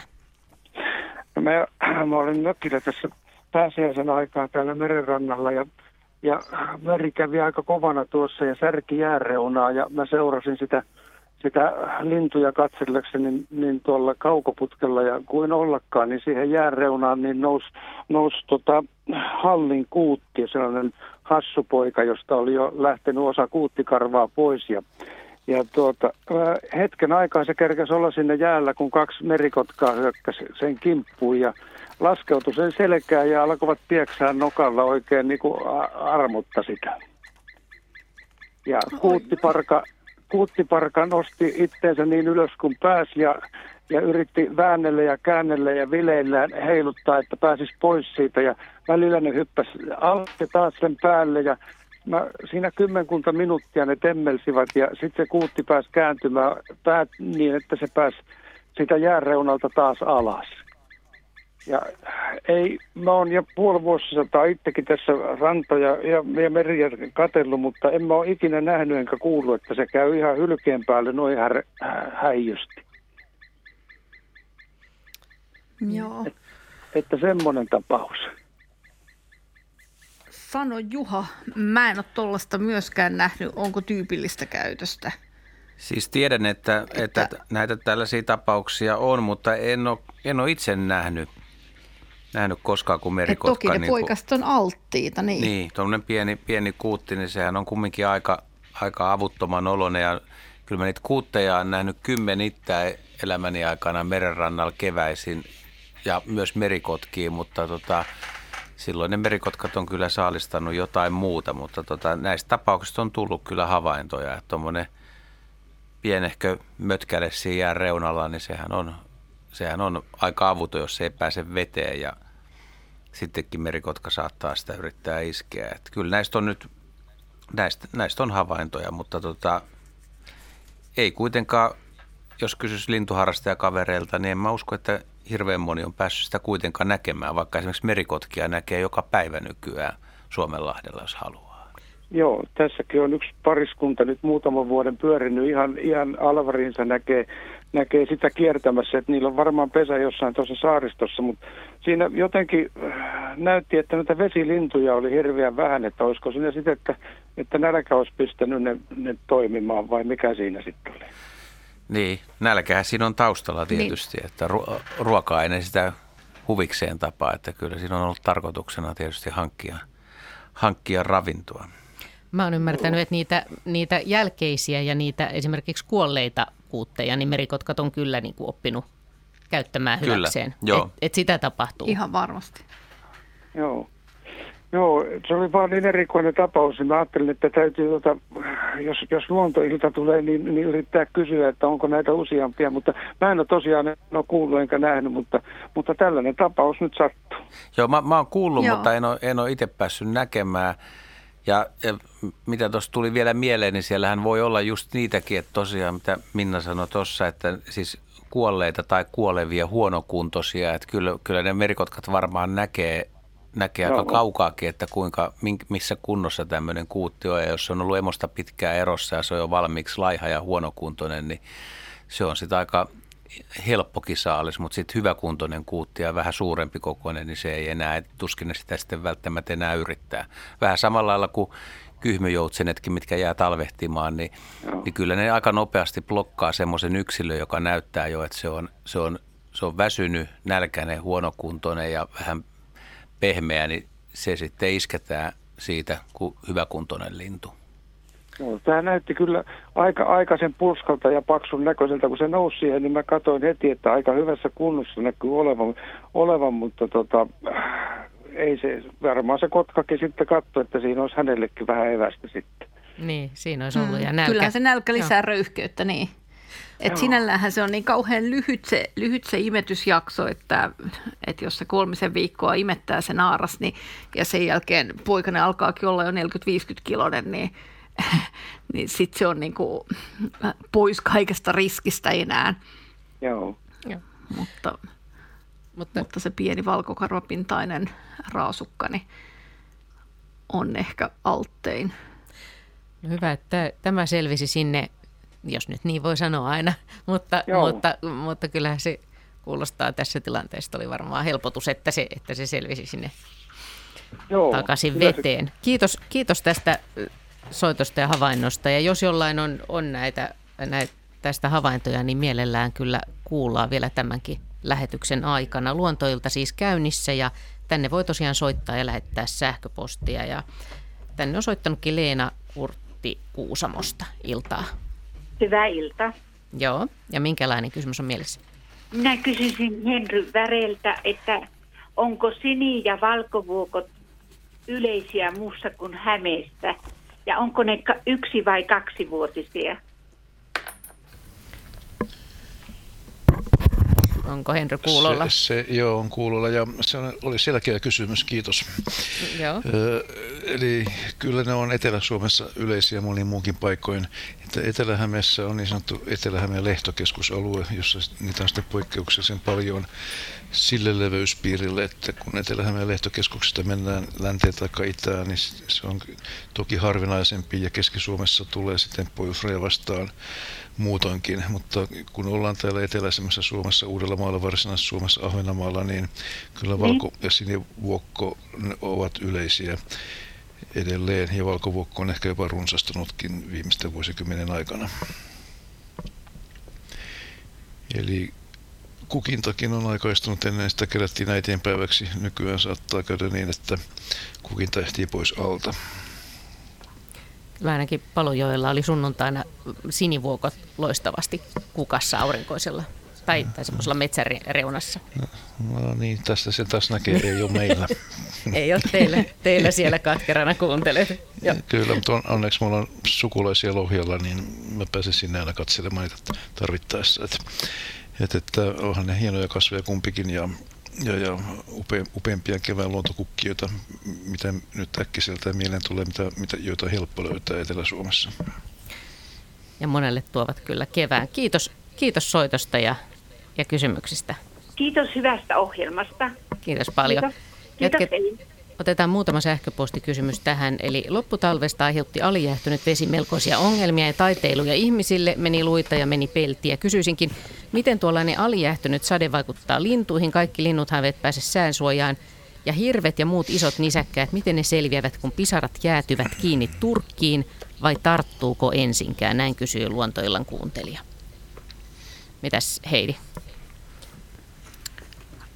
No en kyllä tiedä, että tarttuuko Turkkiin, mutta mä kuvittelisin, että tapahtuu oikeasti niin, että, että se eläinhän laskee lämpöä kuitenkin. Että eihän meillekään niin kuin, äh, paljalle iholle ne sulaa varmasti ennemmin tai myöhemmin siitä Turkilta. Että kyllä, kyllä siitä lämpöä siitä eläimestä pakenee kuitenkin. Et ja vaikka se karva on luonteeltaan sellaista, että se, se on ikään kuin sen tyyppistä, että se laskee helposti veden alas ja ulos, niin mikseipä siihen voisi tuommoinen alijäähtynyt vesi tarttua kuitenkin. Mutta e, enpä ikinä, tätäpä en ole Tätä. päässyt näkemään. Että olisi pitänyt, niin kuin, mä en keksi mitään muuta paikkaa kuin jossain Korkeasaaressa tai jossain seurata tällä säällä hirviä ja mitä siinä Turkissa tapahtuu ihan oikeasti. Siis lumihan nyt... voi hyvinkin jäädä siihen vaikka pintaan ja eikö se turkki hyvin sitä niin kuin eristä sitten kuitenkin? Niin, niin, se on myös totta, mutta toisaalta sitten vain sen aikaa, kun se eläin pysyy paikallaan – ja kun se lähtee liikkumaan, niin kyllähän se lumikin lähtee liikkumaan siinä Turkissa. Mutta mitä tuommoisessa alijähtyneessä tilanteessa sitten tapahtuu? Mites Juha, mm. onko sulla lintujen suhteen käsitystä? No ei ole ihan tarkkaa käsitystä, mutta kyllä, kyllä voisi sanoa, että jos niinku on, on lennossa tai muuttomatkalla ja alijähtynyttä vettä alkaa taivaalta tulla, niin kyllä, kyllä varmaan aika hankalaa on matkan tekeminen jo – ihan sen takia, että, että, että silminkin koskee. Ja, ja tota, yleisestikin, niin kyllä niistä on, on semmoisia havaintoja, että on tullut kovia raikkuuroja pikkulintuparvi parven päälle, niin kyllä, kyllä se on aikamoinen pommitus suoraan sanoa, että kun tulee rakeita hippiäisen kokoisen linnun selkää tai siipiin, niin se on, se on vähän sama kuin meitä moukaroitaisiin vähän suuremmilla tuommoisilla ämpärin kokoisilla tota, pommeilla. Mutta ihan mielenkiintoinen kysymys, että miten se tosiaan se vesi, vesi takertuu. Mä yritän nyt miettiä sitä, että milloin lintujen höyhenissä on näkynyt jäätymisilmiöitä, niin okei, nämä on tietysti selkeitä, että jos kyhmyjoutsen tai vesilintu jää, jää sulaa ja se rupeaa jäätymään, niin sehän jäätyy pahimmillaan sitten sinne kiinni tai kuikka tai joku, joka on yrittänyt talvehtimaan syystä tai toisesta tai on huonokuntoinen, mutta kyllä mä oon niissä rintahöyhenissä nähnyt semmoisia jääpuikkoja tai jääpalleroita ja, ja mi, miksei voisi olla, että olisi pitänyt silloin ne muutama päivä, kun sitä alijähtynyttä vettähän parina kolmena iltana tai yönä tai muista vuorokautta enää, mutta kiinni. Olin itse kyllä ulkona ja mietin, että siis karu on keli kaikille, muillekin kuin ihmisille. Että, et veikkaisin, että on vaikuttanut, mutta en osaa sanoa ihan tarkkaan, että miten. Miksei nyt pyrstö voisi jäätyä? Mä voisin Joo. kommentoida Ei, tämä. Tämä täytyy ottaa niinku tarkkailuun. Niin. Joo. Mm. Hyvä Ari. Joo. Kyllä, niin, mä tota, no, niin, tuli mieleen, että ainakin näillä meidän arktisilla sorkkaeläimillä, eli siis metsäpeuralla ja porolla ja en ole ihan varma, vaikka valkohäntäpeurallakin olisi ontot nämä päällikarvat. Eli ne, niin kuin Heidi tuossa mm. sanoi, niin tota, se eläin päästää lämpöä, mutta sen lisäksi se, se ontto karvainen pintakarva, niin se myöskin jonkin verran sitten sitoo ja pidättää sitä lämpöä. Et siinä on ikään kuin semmoinen hiukan ympäristöä lämpimämpi karvakerros siinä eläimen pinnassa. Ja mä luulen, että tuommoinen alitihkunut tai alijäähtynyt tihkusade, niin se ei niin kovin herkästi tartu tämmöiseen karvapintaan. Ja sen lisäksi ne on semmoisia liukaspintaisia ne, ne sorkkaeläinten tai hirvieläinten tota, Niin, se karvahan karvat. on vähän, niin kuin sen, vähän kuin sen päällä olisi jonkinlainen tuommoinen en ihan rasvakerros, mutta sellainen Joo. kuori. Niin, semmoinen, sen, sen, sen tuntuisia on. Ja tämä ontous tekee sen, että ne on hyvin keveitä ja ne eristää hyvin. Ja nehän esimerkiksi mm. kelluu nämä tota, peuran karvat, jos ne joutuu veteen tai karvatuppo joutuu veteen. Että luulisin, että siinä on semmoinen ohut suojaava lämpöeristävä hiukan ympäristöä lämpimämpi kerros siinä karvan, karvan pinnassa. Niin, useampi sentti kuitenkin se eläimen ihon päällä. Mm. Otetaan mm. vielä tähän, meillä on seuraava soittajakin jo siellä linjoilla, mutta otetaan vielä Ida Haaviston kysymys. Tämä on Arille, eli pieni kysymys Mökkirannasta löytyneestä yllätyksestä. Keväällä Mökkirantaan saapuessa odotti yllätys. Rannassa aivan hieka ja veden rajalta löytyi vedestä paljon ohuita, kuolleita, aivan kastemadolta näyttäviä, melko kapoisia olivat kyseiset kuolleet madot. Ovatko madot talven aikana vahingossa vain huuhtoutuneet rantaveteen lähistöltä vai mikä ilmiö voisi selittää, onkohan kyse edes tavallisista kastemadoista. Ja sä oot nähnyt Ari Saura nämä kuvat. Sä voisit vähän kuvailla myöskin, mitä tässä on. Joo, mä itse asiassa, katselen just tätä kuvaa. Ja tota, tietysti aina tämmöisissä kysymyksissä olisi hyvä, että olisi vähän niin kuin kerrottu, mikä kokoisia nämä on. Niin, ja mistä ne, onko ne merenrannasta vai makea veden järvenrannasta vai lammenrannasta vai mistä. Mutta tässä nyt on onneksi, tässä on männyn neula sieltä samassa kuvassa ja niistä päätellen niin voi sanoa, että no, ne on tota, kuitenkin reilusti alle 10 senttisiä noin, että ei tässä, ei kyllä kastematoja ole. Mutta voi olla jotain muita maalta tulleita lieroja, että nehän nämä maalla elävät lierot, meillä on niitä ehkä joku semmoinen vajaa parikymmentä eri lajia, niin ne ei kestä kyllä vettä, että ne hukkuu, jos esimerkiksi niiden maa käytävät täyttyy vedestä ja ne on sitten saattanut niin kuin huuhtoutua rannalta, rannalta sitten tähän rantaveteen, mutta sitten mä vähän tota kilautin kaverille tuolle Könösen Katille tuonne Suomen ympäristökeskukseen, meidän yksi johtavia asiantuntijoita, ja hän kyllä kans tota, noin, niin totesi, että nämä on harvasukamatoja, niin kuin nämä meidän lierotkin. Mutta että näitä meidän vesistöissä eläviä harvasukan matoja on toista sataa lajia, eli tässä tulee vähän tämä sama ongelma kuin Jaskalla noiden hyönteistoukkien kanssa, että on, on niin kuin runsouden pulaa eikä kaikilla ole edes suomenkielisiä nimiä. Mutta että sitten toisaalta taas nämä vesistöjen harvasukan madot, niin ne on yleensä syvänteiden lajeja. Ne voi tietysti kuolla, jos esimerkiksi tämmöinen pohja jo muuttuu talvella hapettomaksi, vesistön pohja, mikä ei ole mitenkään tavatonta, mutta että minkä takia ne olisi sitten ajautunut tähän rantaviivaan. Mutta sitten meillä on myös tämmöinen rantaliero, joka on vähän lähempänä sitten näitä meidän maalla eläviä lieroja, joka elää hyvin matalassa vedessä ja on siis vesieläin. Että nämä voisi olla tietysti niitäkin. Tietysti tämän hapituksen perusteella on ehkä vähän kaposia ja pitkiä, mutta jos ne on nyt viime töikseen ennen kuolemaansa sitten venyttäytyneet täyteen mittaansa, niin voisi nämä nyt sitten niitä rantalierojakin olla. Mutta että minkä takia ne on sitten kuollut tässä, niin yksi selitys saattaa olla tämä meidän kova talvi, että tässä on ollut hurja paksu jääkerros ja sitten tämä pohjan läheinen tai pohjan sisäinen kerros on sitten joutunut hapettomaksi ja ne on pyrkineet sitten sieltä hapettomasta pohjasta pois tai kuolleet siinä sitten. Ja eivät ole päässeet sieltä jään ja pohjan välistä sitten pakosalle, eikä sitten avovedestä ole tullut raikasta vettä, hapekasta vettä niitä pelastamaan. Että tällaisia selityksiä tässä nyt voisi esittää. Mutta joka tapauksessa nämä on harvasukamatoja, joka, joiden joukko on kyllä varsin lukuisa, varsinkin vesistöissä. Hyvä. Sitten jatketaan luontoiltaa eteenpäin. Tuomo Paavola Kuopiosta on, on soittanut tähän lähetykseen. Iltaa. Hyvää iltaa. Joo, ja minkälainen kysymys on mielessä? No semmoinen kysymys, mulla on neljä puolivuotias koira, joka on pöljä, niin kuin meillä päin tuolla Oulu, Oulun suulla sanotaan. Mutta onkohan se myöskin tyhmä, huonolla hajuaistilla varustettu ja kuuro, puoli kuuro.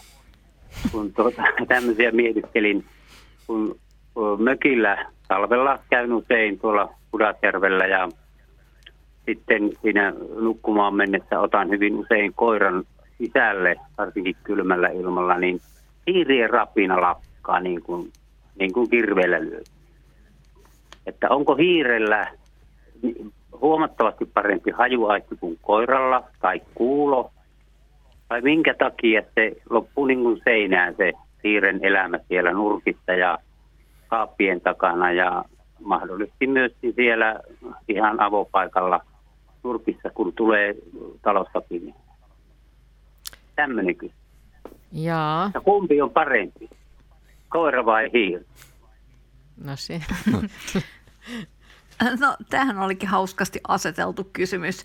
Ähm, mm, niin, koirasta varmaan riippuu, mutta, tota, mutta ehkä voisi sanoa, että hiirellä on se etu, että se on koko elämänsä piilotellut ja ö, pahennut niitä petoja ja se tekee sitä henkensä edestä. Ja se koira, koira haistelee ehkä hiiriä vaan huvivuoksi ja, ja si, siinä mielessä ne on ehkä vähän erilaisella motivaatiolla liikkeellä, mutta tota, mm, mä väitän, että hiiri on tosi tarkka pedon lähestymiselle, ja, mutta minkä takia, miksi koira ei niitä ollenkaan huomaisi sitten, voi oikeastaan liittyä vain ja ainoastaan siihen, että se hiiren haju on koko ajan läsnä. Ja, ja jos ne hiiret liikkuu siinä talon sisä- ja ulkoseinän välissä esimerkiksi tai talon pohjan tai no, missä tahansa sopivassa välissä, niin varmaan se hiiren haju on jotenkin tasainen. Ja toden totta, jos ne rapistelisi ja liikkuisi, niin se ehkä kiinnostaisi koiraa, mutta jos ne on sillä tavalla, että ne ei, koira ei pääse niin kuin niihin koskemaan, niin olisiko se voinut myös jo todeta sen tilanteen, että jo aikaisemmin, että että se ei pääse käsiksi niihin, vaikka sitä rapinaa kuuluisi. Ja onko niin, että ne ei oikeasti rapistele päiväsaikaa vai onko niin, että ihmiset, eikö hetkinen, sanoittekin just niin päin, että, että ne ei illalla rapistele. Mä ajattelen, että et kuulee rapina vain illalla, koska itse, niin, itse talo, on hiljaa. Niin kun talo hiljenee, niin silloin rupeaa kuulumaan rapinaa ja minä jo ajattelin sillä tavallakin, että, että olisiko se hiiren haju siellä jo koiralle niin tuttu, että silloin kun mennään mökille täältä Kuopiosta, niin koira on sisällä hyvin aktiivinen ja hakee, että mikä täällä haitee. Ja varmasti niitä hiiren jätöksiä on lattialla ja sitten hiiren paskoja lattialla ja, ja sitten tuota, kun se tulee toisen kerran seuraavana iltana, niin se ei enää kiinnostakaan. Mä luulen, että se on koiralle ihan tuttu juttu. Mm, mm. Joo, ja sitten jos se hiiri ei tule esille, niin kuin se ei varmaan tule mielellään esille, niin joo, koira varmaan relaksoituu tietyllä tavalla ja antaa mm. olla. Teillä mm. haisee hiirelle ja se on sen paikan tietynlainen ominaishaju. Että ehkä se ei sitten koiraa mietitytä sen enempää, kun se on todennut tilanteen, että joo, näitä hiiriä on. No entä sitten, kuuleeko se hiiri sen koiran tulon vai haistaako se, kun silloin kun se tulee sisälle ja se loppuu se liike Mä luulen, että hiiri reagoi kaikkein eniten niihin ääniin, että niihin koviin ääniin, jotka tota, tulee, kun ihmiset tulee sisään ja koirat tulee sisään. Ja vaikenee silloin, mutta hiiret on toisaalta kyllä sitten aika semmoisia malttamattomia, että ei ne nyt sitten kauhean kauan malta olla paikallaan. Jos ne rupeaa epäilemään, että tilanne on turvallinen, niin aika nopeasti ne sitten jatkaa sitä rapinaa ja niitä touhujaan.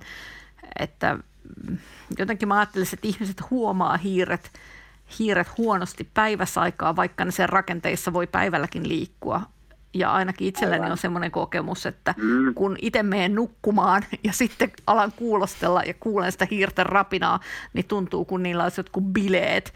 Ja on niillä varmaan samaa menoa päivälläkin, mutta sitä ei vaan tule itse huomattua, koska on radio päällä tai itse puuhaa jotain mm. niin kovaäänisesti ja ehkä häiritsee myös niitä hiiriä sillä omalla toiminnallaan, sillä kyllä, omalla kyllä. kolistelulla. Joo. Mutta kyllä mä luulen, että koira tottuu aika nopeasti, että, että se kuuluu osana sen mökin elämää, pienet rapinat ja, ja ehkä semmoinen tasainen hiiren, miten mä sanoisin, ulosteiden Elämä. ja pissan tuoksu. Mm. Niin, hiiren elämä. No. Kiitoksia. Kiitos. Tämä riittää ja oikein hyvää kevättä teille. Kiitos paljon. Täällä on Heille, Samoin. Tämä Vesa Rankki kysyy merimaskusta myöskin, että kun lumet sulivat joku aika sitten, paljastui pellolta lukematon määrä myyrien käytäviä. En ole ennen nähnyt niin suurta määrää myyräpolkuja. Onko myyräkanta nyt poikkeuksellisen suuri? Ja naapuri Rova kertoi nähneensä peltojassa myös vesimyyrän, joka oli melkein pienen kissan kokoinen. Mikä se vesimyyrä oikein on tai onko se vesirotta? Entä mikä sitten on piisami? Okei, no nyt tuli monta kysymystä. Ähm, myyräkannat vaihtelee aika paljon paikallisesti, enkä nyt mun mielestä ei ole vielä oikein laskettukaan. Sano Ari, onko tota, talven jälkeen ei ole varmaan katsottu, että mikä on tilanne, tilanne myyräkantojen osalta. Et en osaa sanoa, mikä on merimaskun suunnassa myyrätilanne, mutta se voi olla hyvin paikallista. Ja tyypillisesti just peltomyyrät jättää niitä, ähm, mitä mä sanoisin, tunneli semmoisia ähm, pötkylöitä. Haluatko Ari no, kommentoida myyrämäärää? Mä voisin, Sipo, mä voisin Siposta kommentoida, että enemmän kuin koskaan tänä keväänä, mitä on nähnyt. Okei, okay. tosi, ihan sama, tosi kiva kuulla. Ihan sama tuota, huomio, huomio, että näitä niin sanottuja myyrämakkaroita on kyllä näkyvissä, mutta en ole nähnyt mitään virallista niin kuin, tilastoa vielä. Laskentaa vielä. Niistä arvio, joo, joo, laskenta-arvioita niistä, että, mitä, että mikä olisi niin Metsätuhe arvioidaan. Tila... Kun... Joo.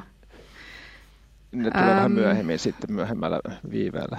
Kun lumi, lumi paljastuu, niin ja on mahdollista seurata myös sitä myyrien touhua paremmin ja tuhoja.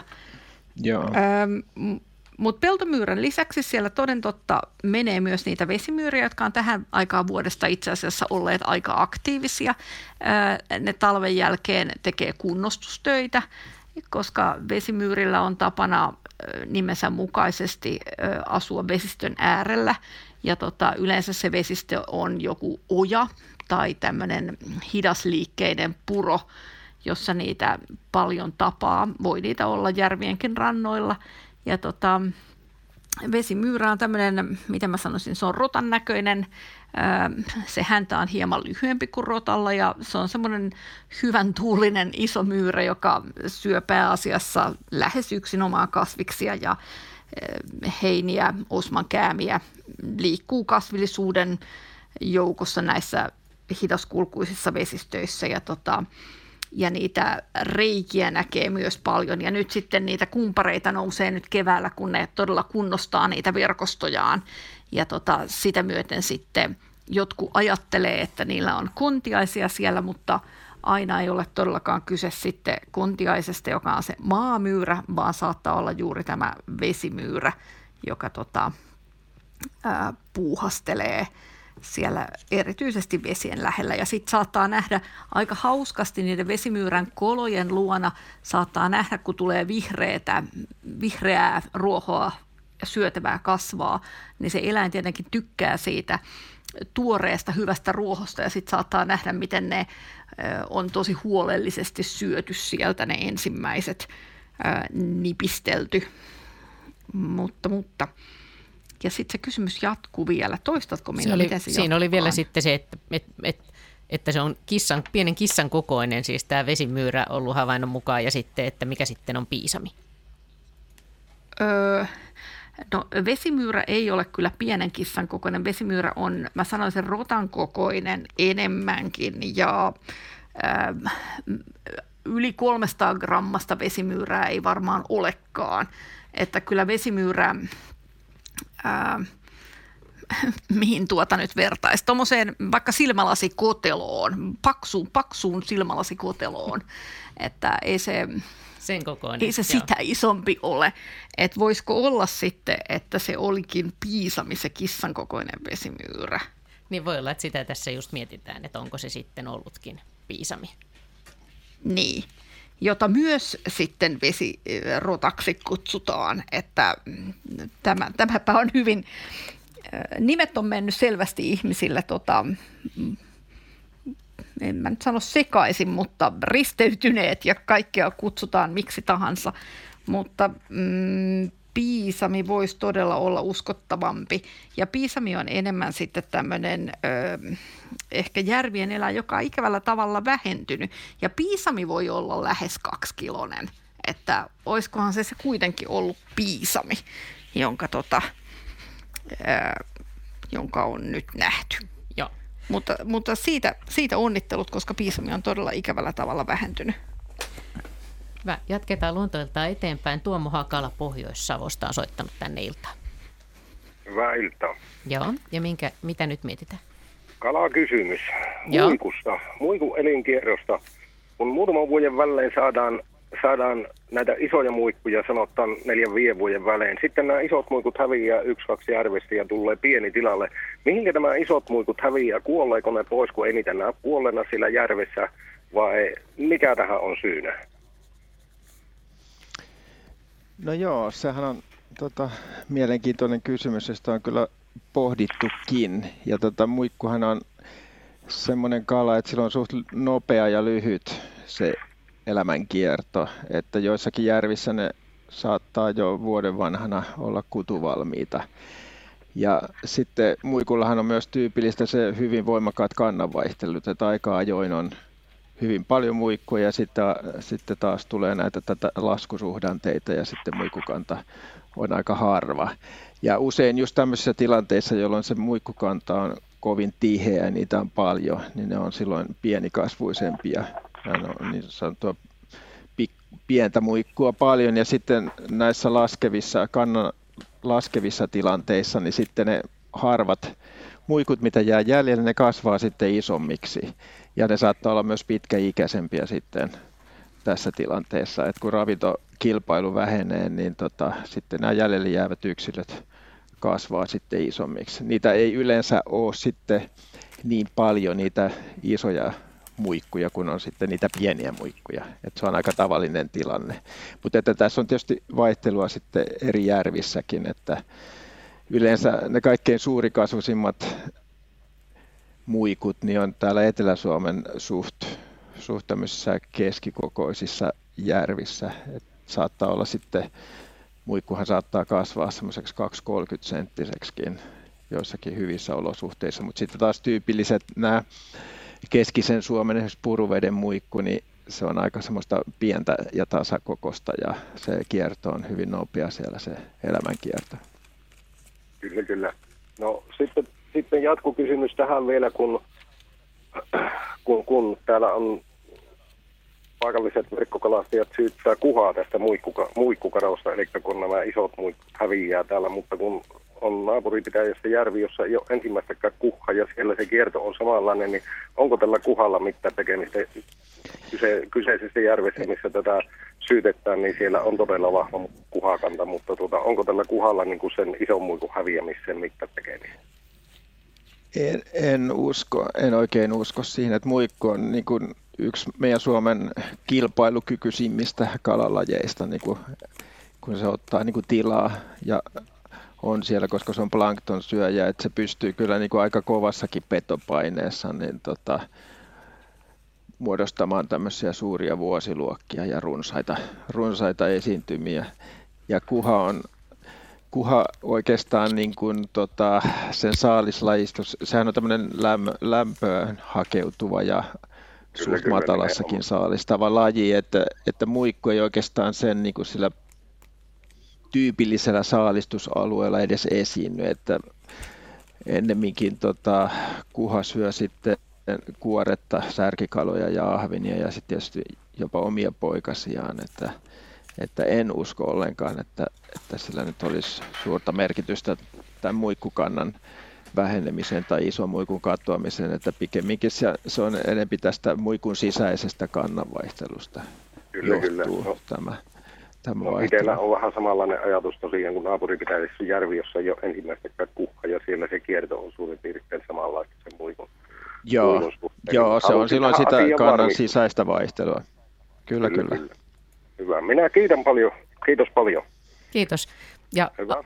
Ari, otetaan vielä tämä sähköpostikysymys. Olet nähnyt tämmöisen video, joka lähetettiin tälle. Eli Anna-Liisa Kelloniemi lähetti, kysyi pääsiäispilkillä hauen mukana. Tuli kaksi nahkiaista ja, ja sitten hän, hän kyselee, että, että näin hän ajatteli, kun hän veti hauen avannosta, niin nahkiaiset tulivat sen mukana jäälle ja sitten myöhemmin kaverit, joille asiasta kerroin, alkoivat inttämään, että ei voi olla totta, ei ole näissä vesissä nahkiaisia. Ja tämä tarina jatkuu myöskin, että samasta vedestä, tämä joki on siis Maltiojoki Itä-Lapissa Savukoskella, niin niin tytär oli saanut sieltä sitten jo aikaisemmin hauen, jonka mahasta oli löytynyt tämmöisiä pitkiä nahkiaisia. Silloin tutkimme mieheni kanssa joissa olevia kiviä ja näimme kyseisiä matoja suustaan kiinni kivessä ja siinä ne heiluivat virran mukana. Mistä tässä on kyse?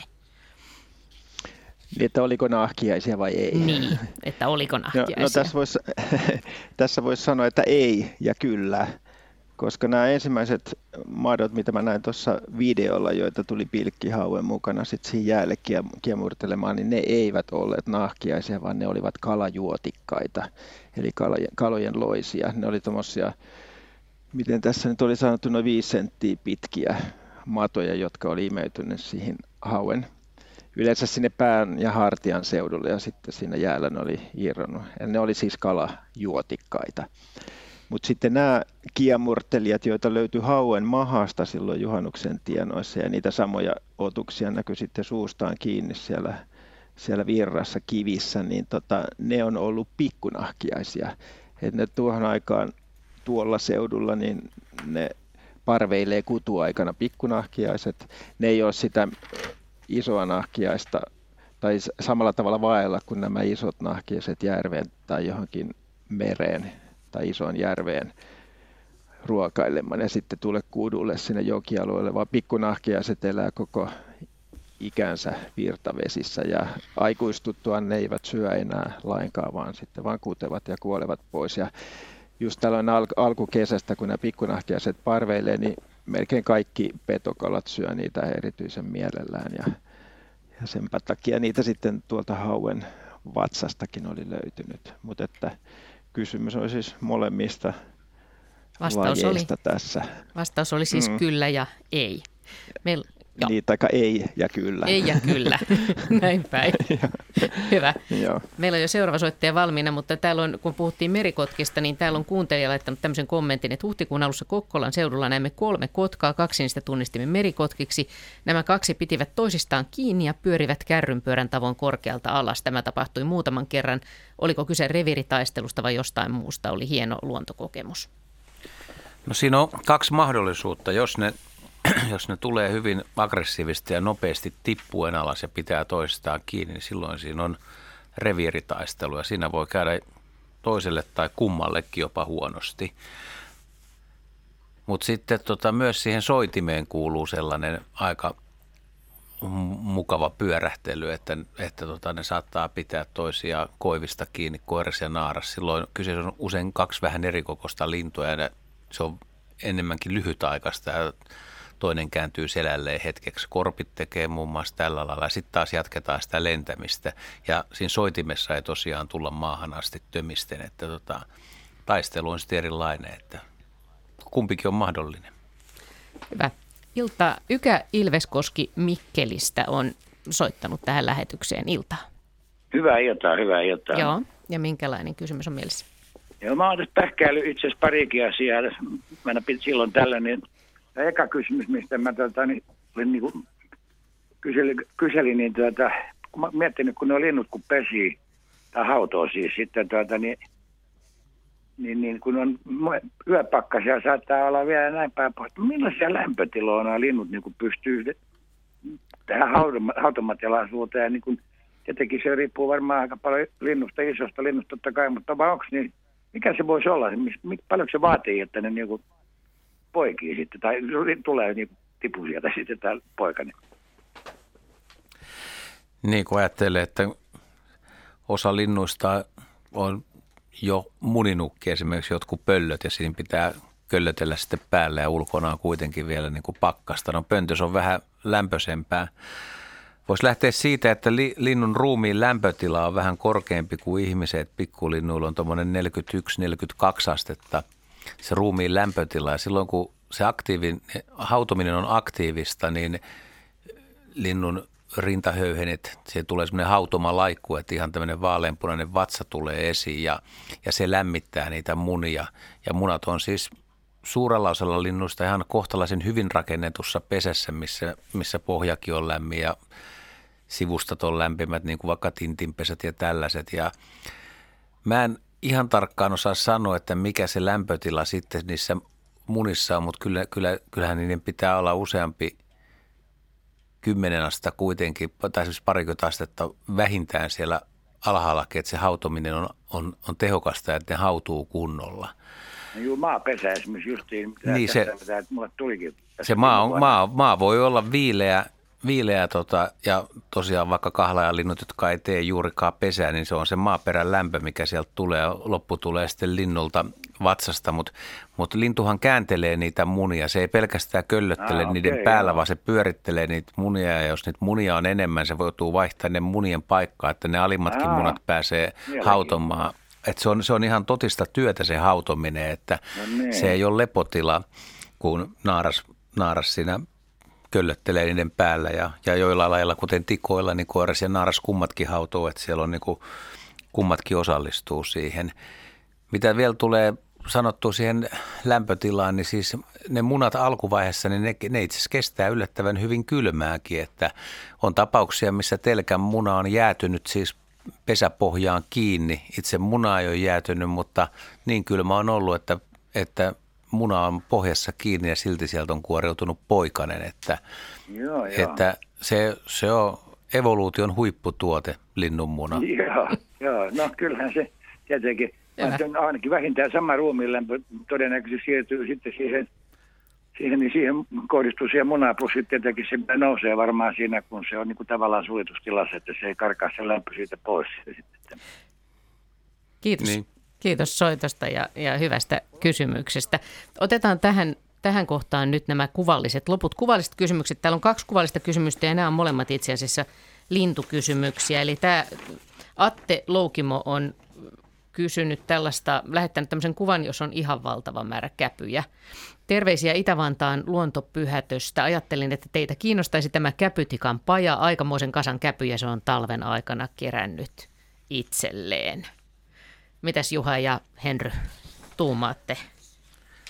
No siinä on satoja käpyjä, että se on, tota voi sanoa jo niin kuin suurteollisuusalueeksi, että ihan, ihan huolella on – käpyjä hakattu. Ja siis paja on siis sellainen, että tuossa näyttää männynrungossa olevan halkeama, mihin se kiilataan se käpy ja käpy pysyy siinä, niin siitä on helppo hakata siemenet irti ja syödä. Ja käpytikal on tällainen tapa, että näitä pajoja on siellä sun täällä, mutta harvoin näkee näin paljon käpyjä siis työmaalla, että tuota, sanoisin, että ahkera kaveri.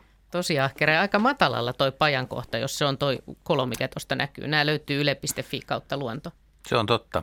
Mutta joskus ne on, usein on korkeammalla, että toi on ihan alhaalla. Toihan on tuommoinen ehkä 70 senttiä tuosta maanpinnasta. Siinä on lunta vähän päällä, niin vaikea arvioida. Sitten Jukka Laitinen ky- kysyy, ää, ja tässä on aika hurjan näköinen kuva. Tervehdyskuvassa on verinen laulujoutsen. Mikähän moisen on aiheuttanut? Verijälkiä oli myös selässä, siivissä ja vähän toisessa kyljessäkin. Kuvasin sen Mikkelin Heinälahdessa ensimmäinen huhtikuuta, siis tänä vuonna. Samalla alueella vähän kauempana oli neljä muuta laulujotsenta. Tämä yksilö lensi mielestäni hyvin ja laskeutui kumppaninsa lähistölle. Olettaisin, että kyse on samasta parista, joka on pesinyt seudulla aiemminkin. Jaa.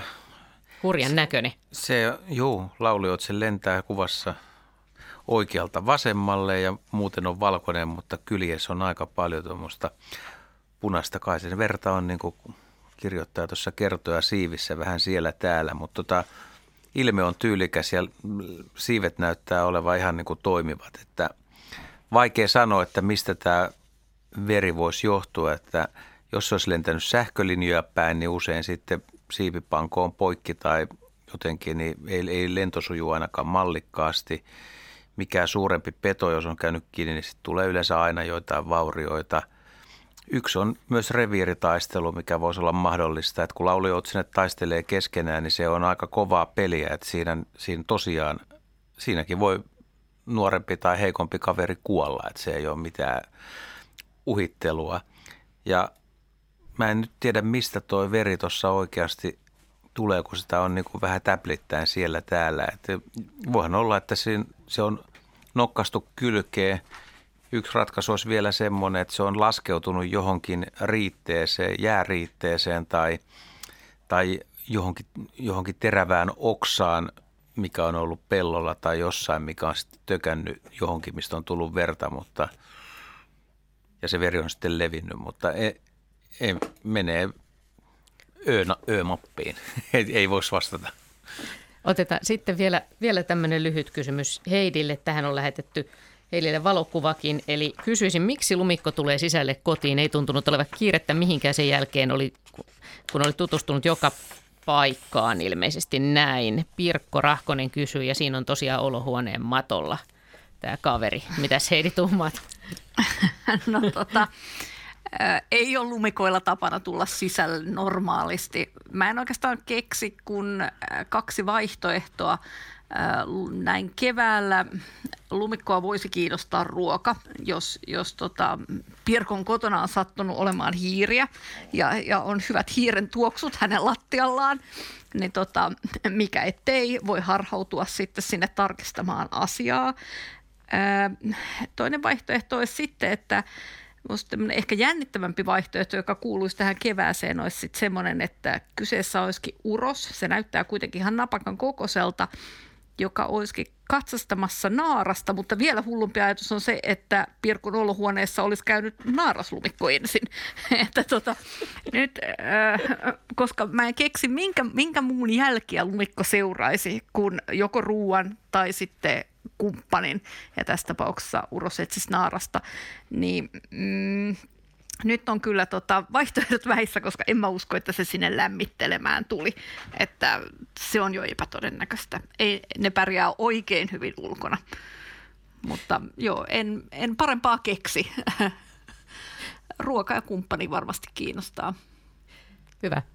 Tämän verran edittiin tällä kertaa luontoillassa ja tosiaan seuraava luontoilta, se onkin sitten lasten luontoilta, se kuullaan kuukauden kuluttua 12 toukokuuta ja luontoilta voi tosiaan lähettää kysymyksiä vastaamassa. Olivat tänään Heidi Kinnunen, Jaakko Kulberi, Juha Laaksonen, Ari Saura ja Henry Väre. Ja itse asiassa tähän loppuun, kun Peippo laulaa, niin tähän täytyy lukea tämmöinen pikkulentojen ystävän viesti, että istun täällä keittiössä ikkunan vieressä, minulla on suora näköyhteys lintulaudalle noin kolmen metrin päähän. Kuuntelen ohjelmaanne ja Peiposta kerroitte, niin nä- nautin juuri siitä, kun Peippo tuossa komeana maasta auringon kukan siemeniä nokkii. Mutta sitten kävikin tässä välillä on käynyt niin, että paikalle liitteli. Minusta se oli varpushaukka ja niin päättyi Peipon matka. Haukka, haukalle jäi Peipposaalis, haukka jäi Peipposaalis kynsissään hetkeksi paikalle, mutta kun liikahdin ikkunan takana, niin se lähti saalinensa lentoon. Eli semmoinen tarina tähän, tähän loppuun. Näinkin ehti tapahtua tällä välillä. Hauskoja retkiä huhtikuisessa luonnossa ja seuraava luontoilta siis kuukauden kuluttua.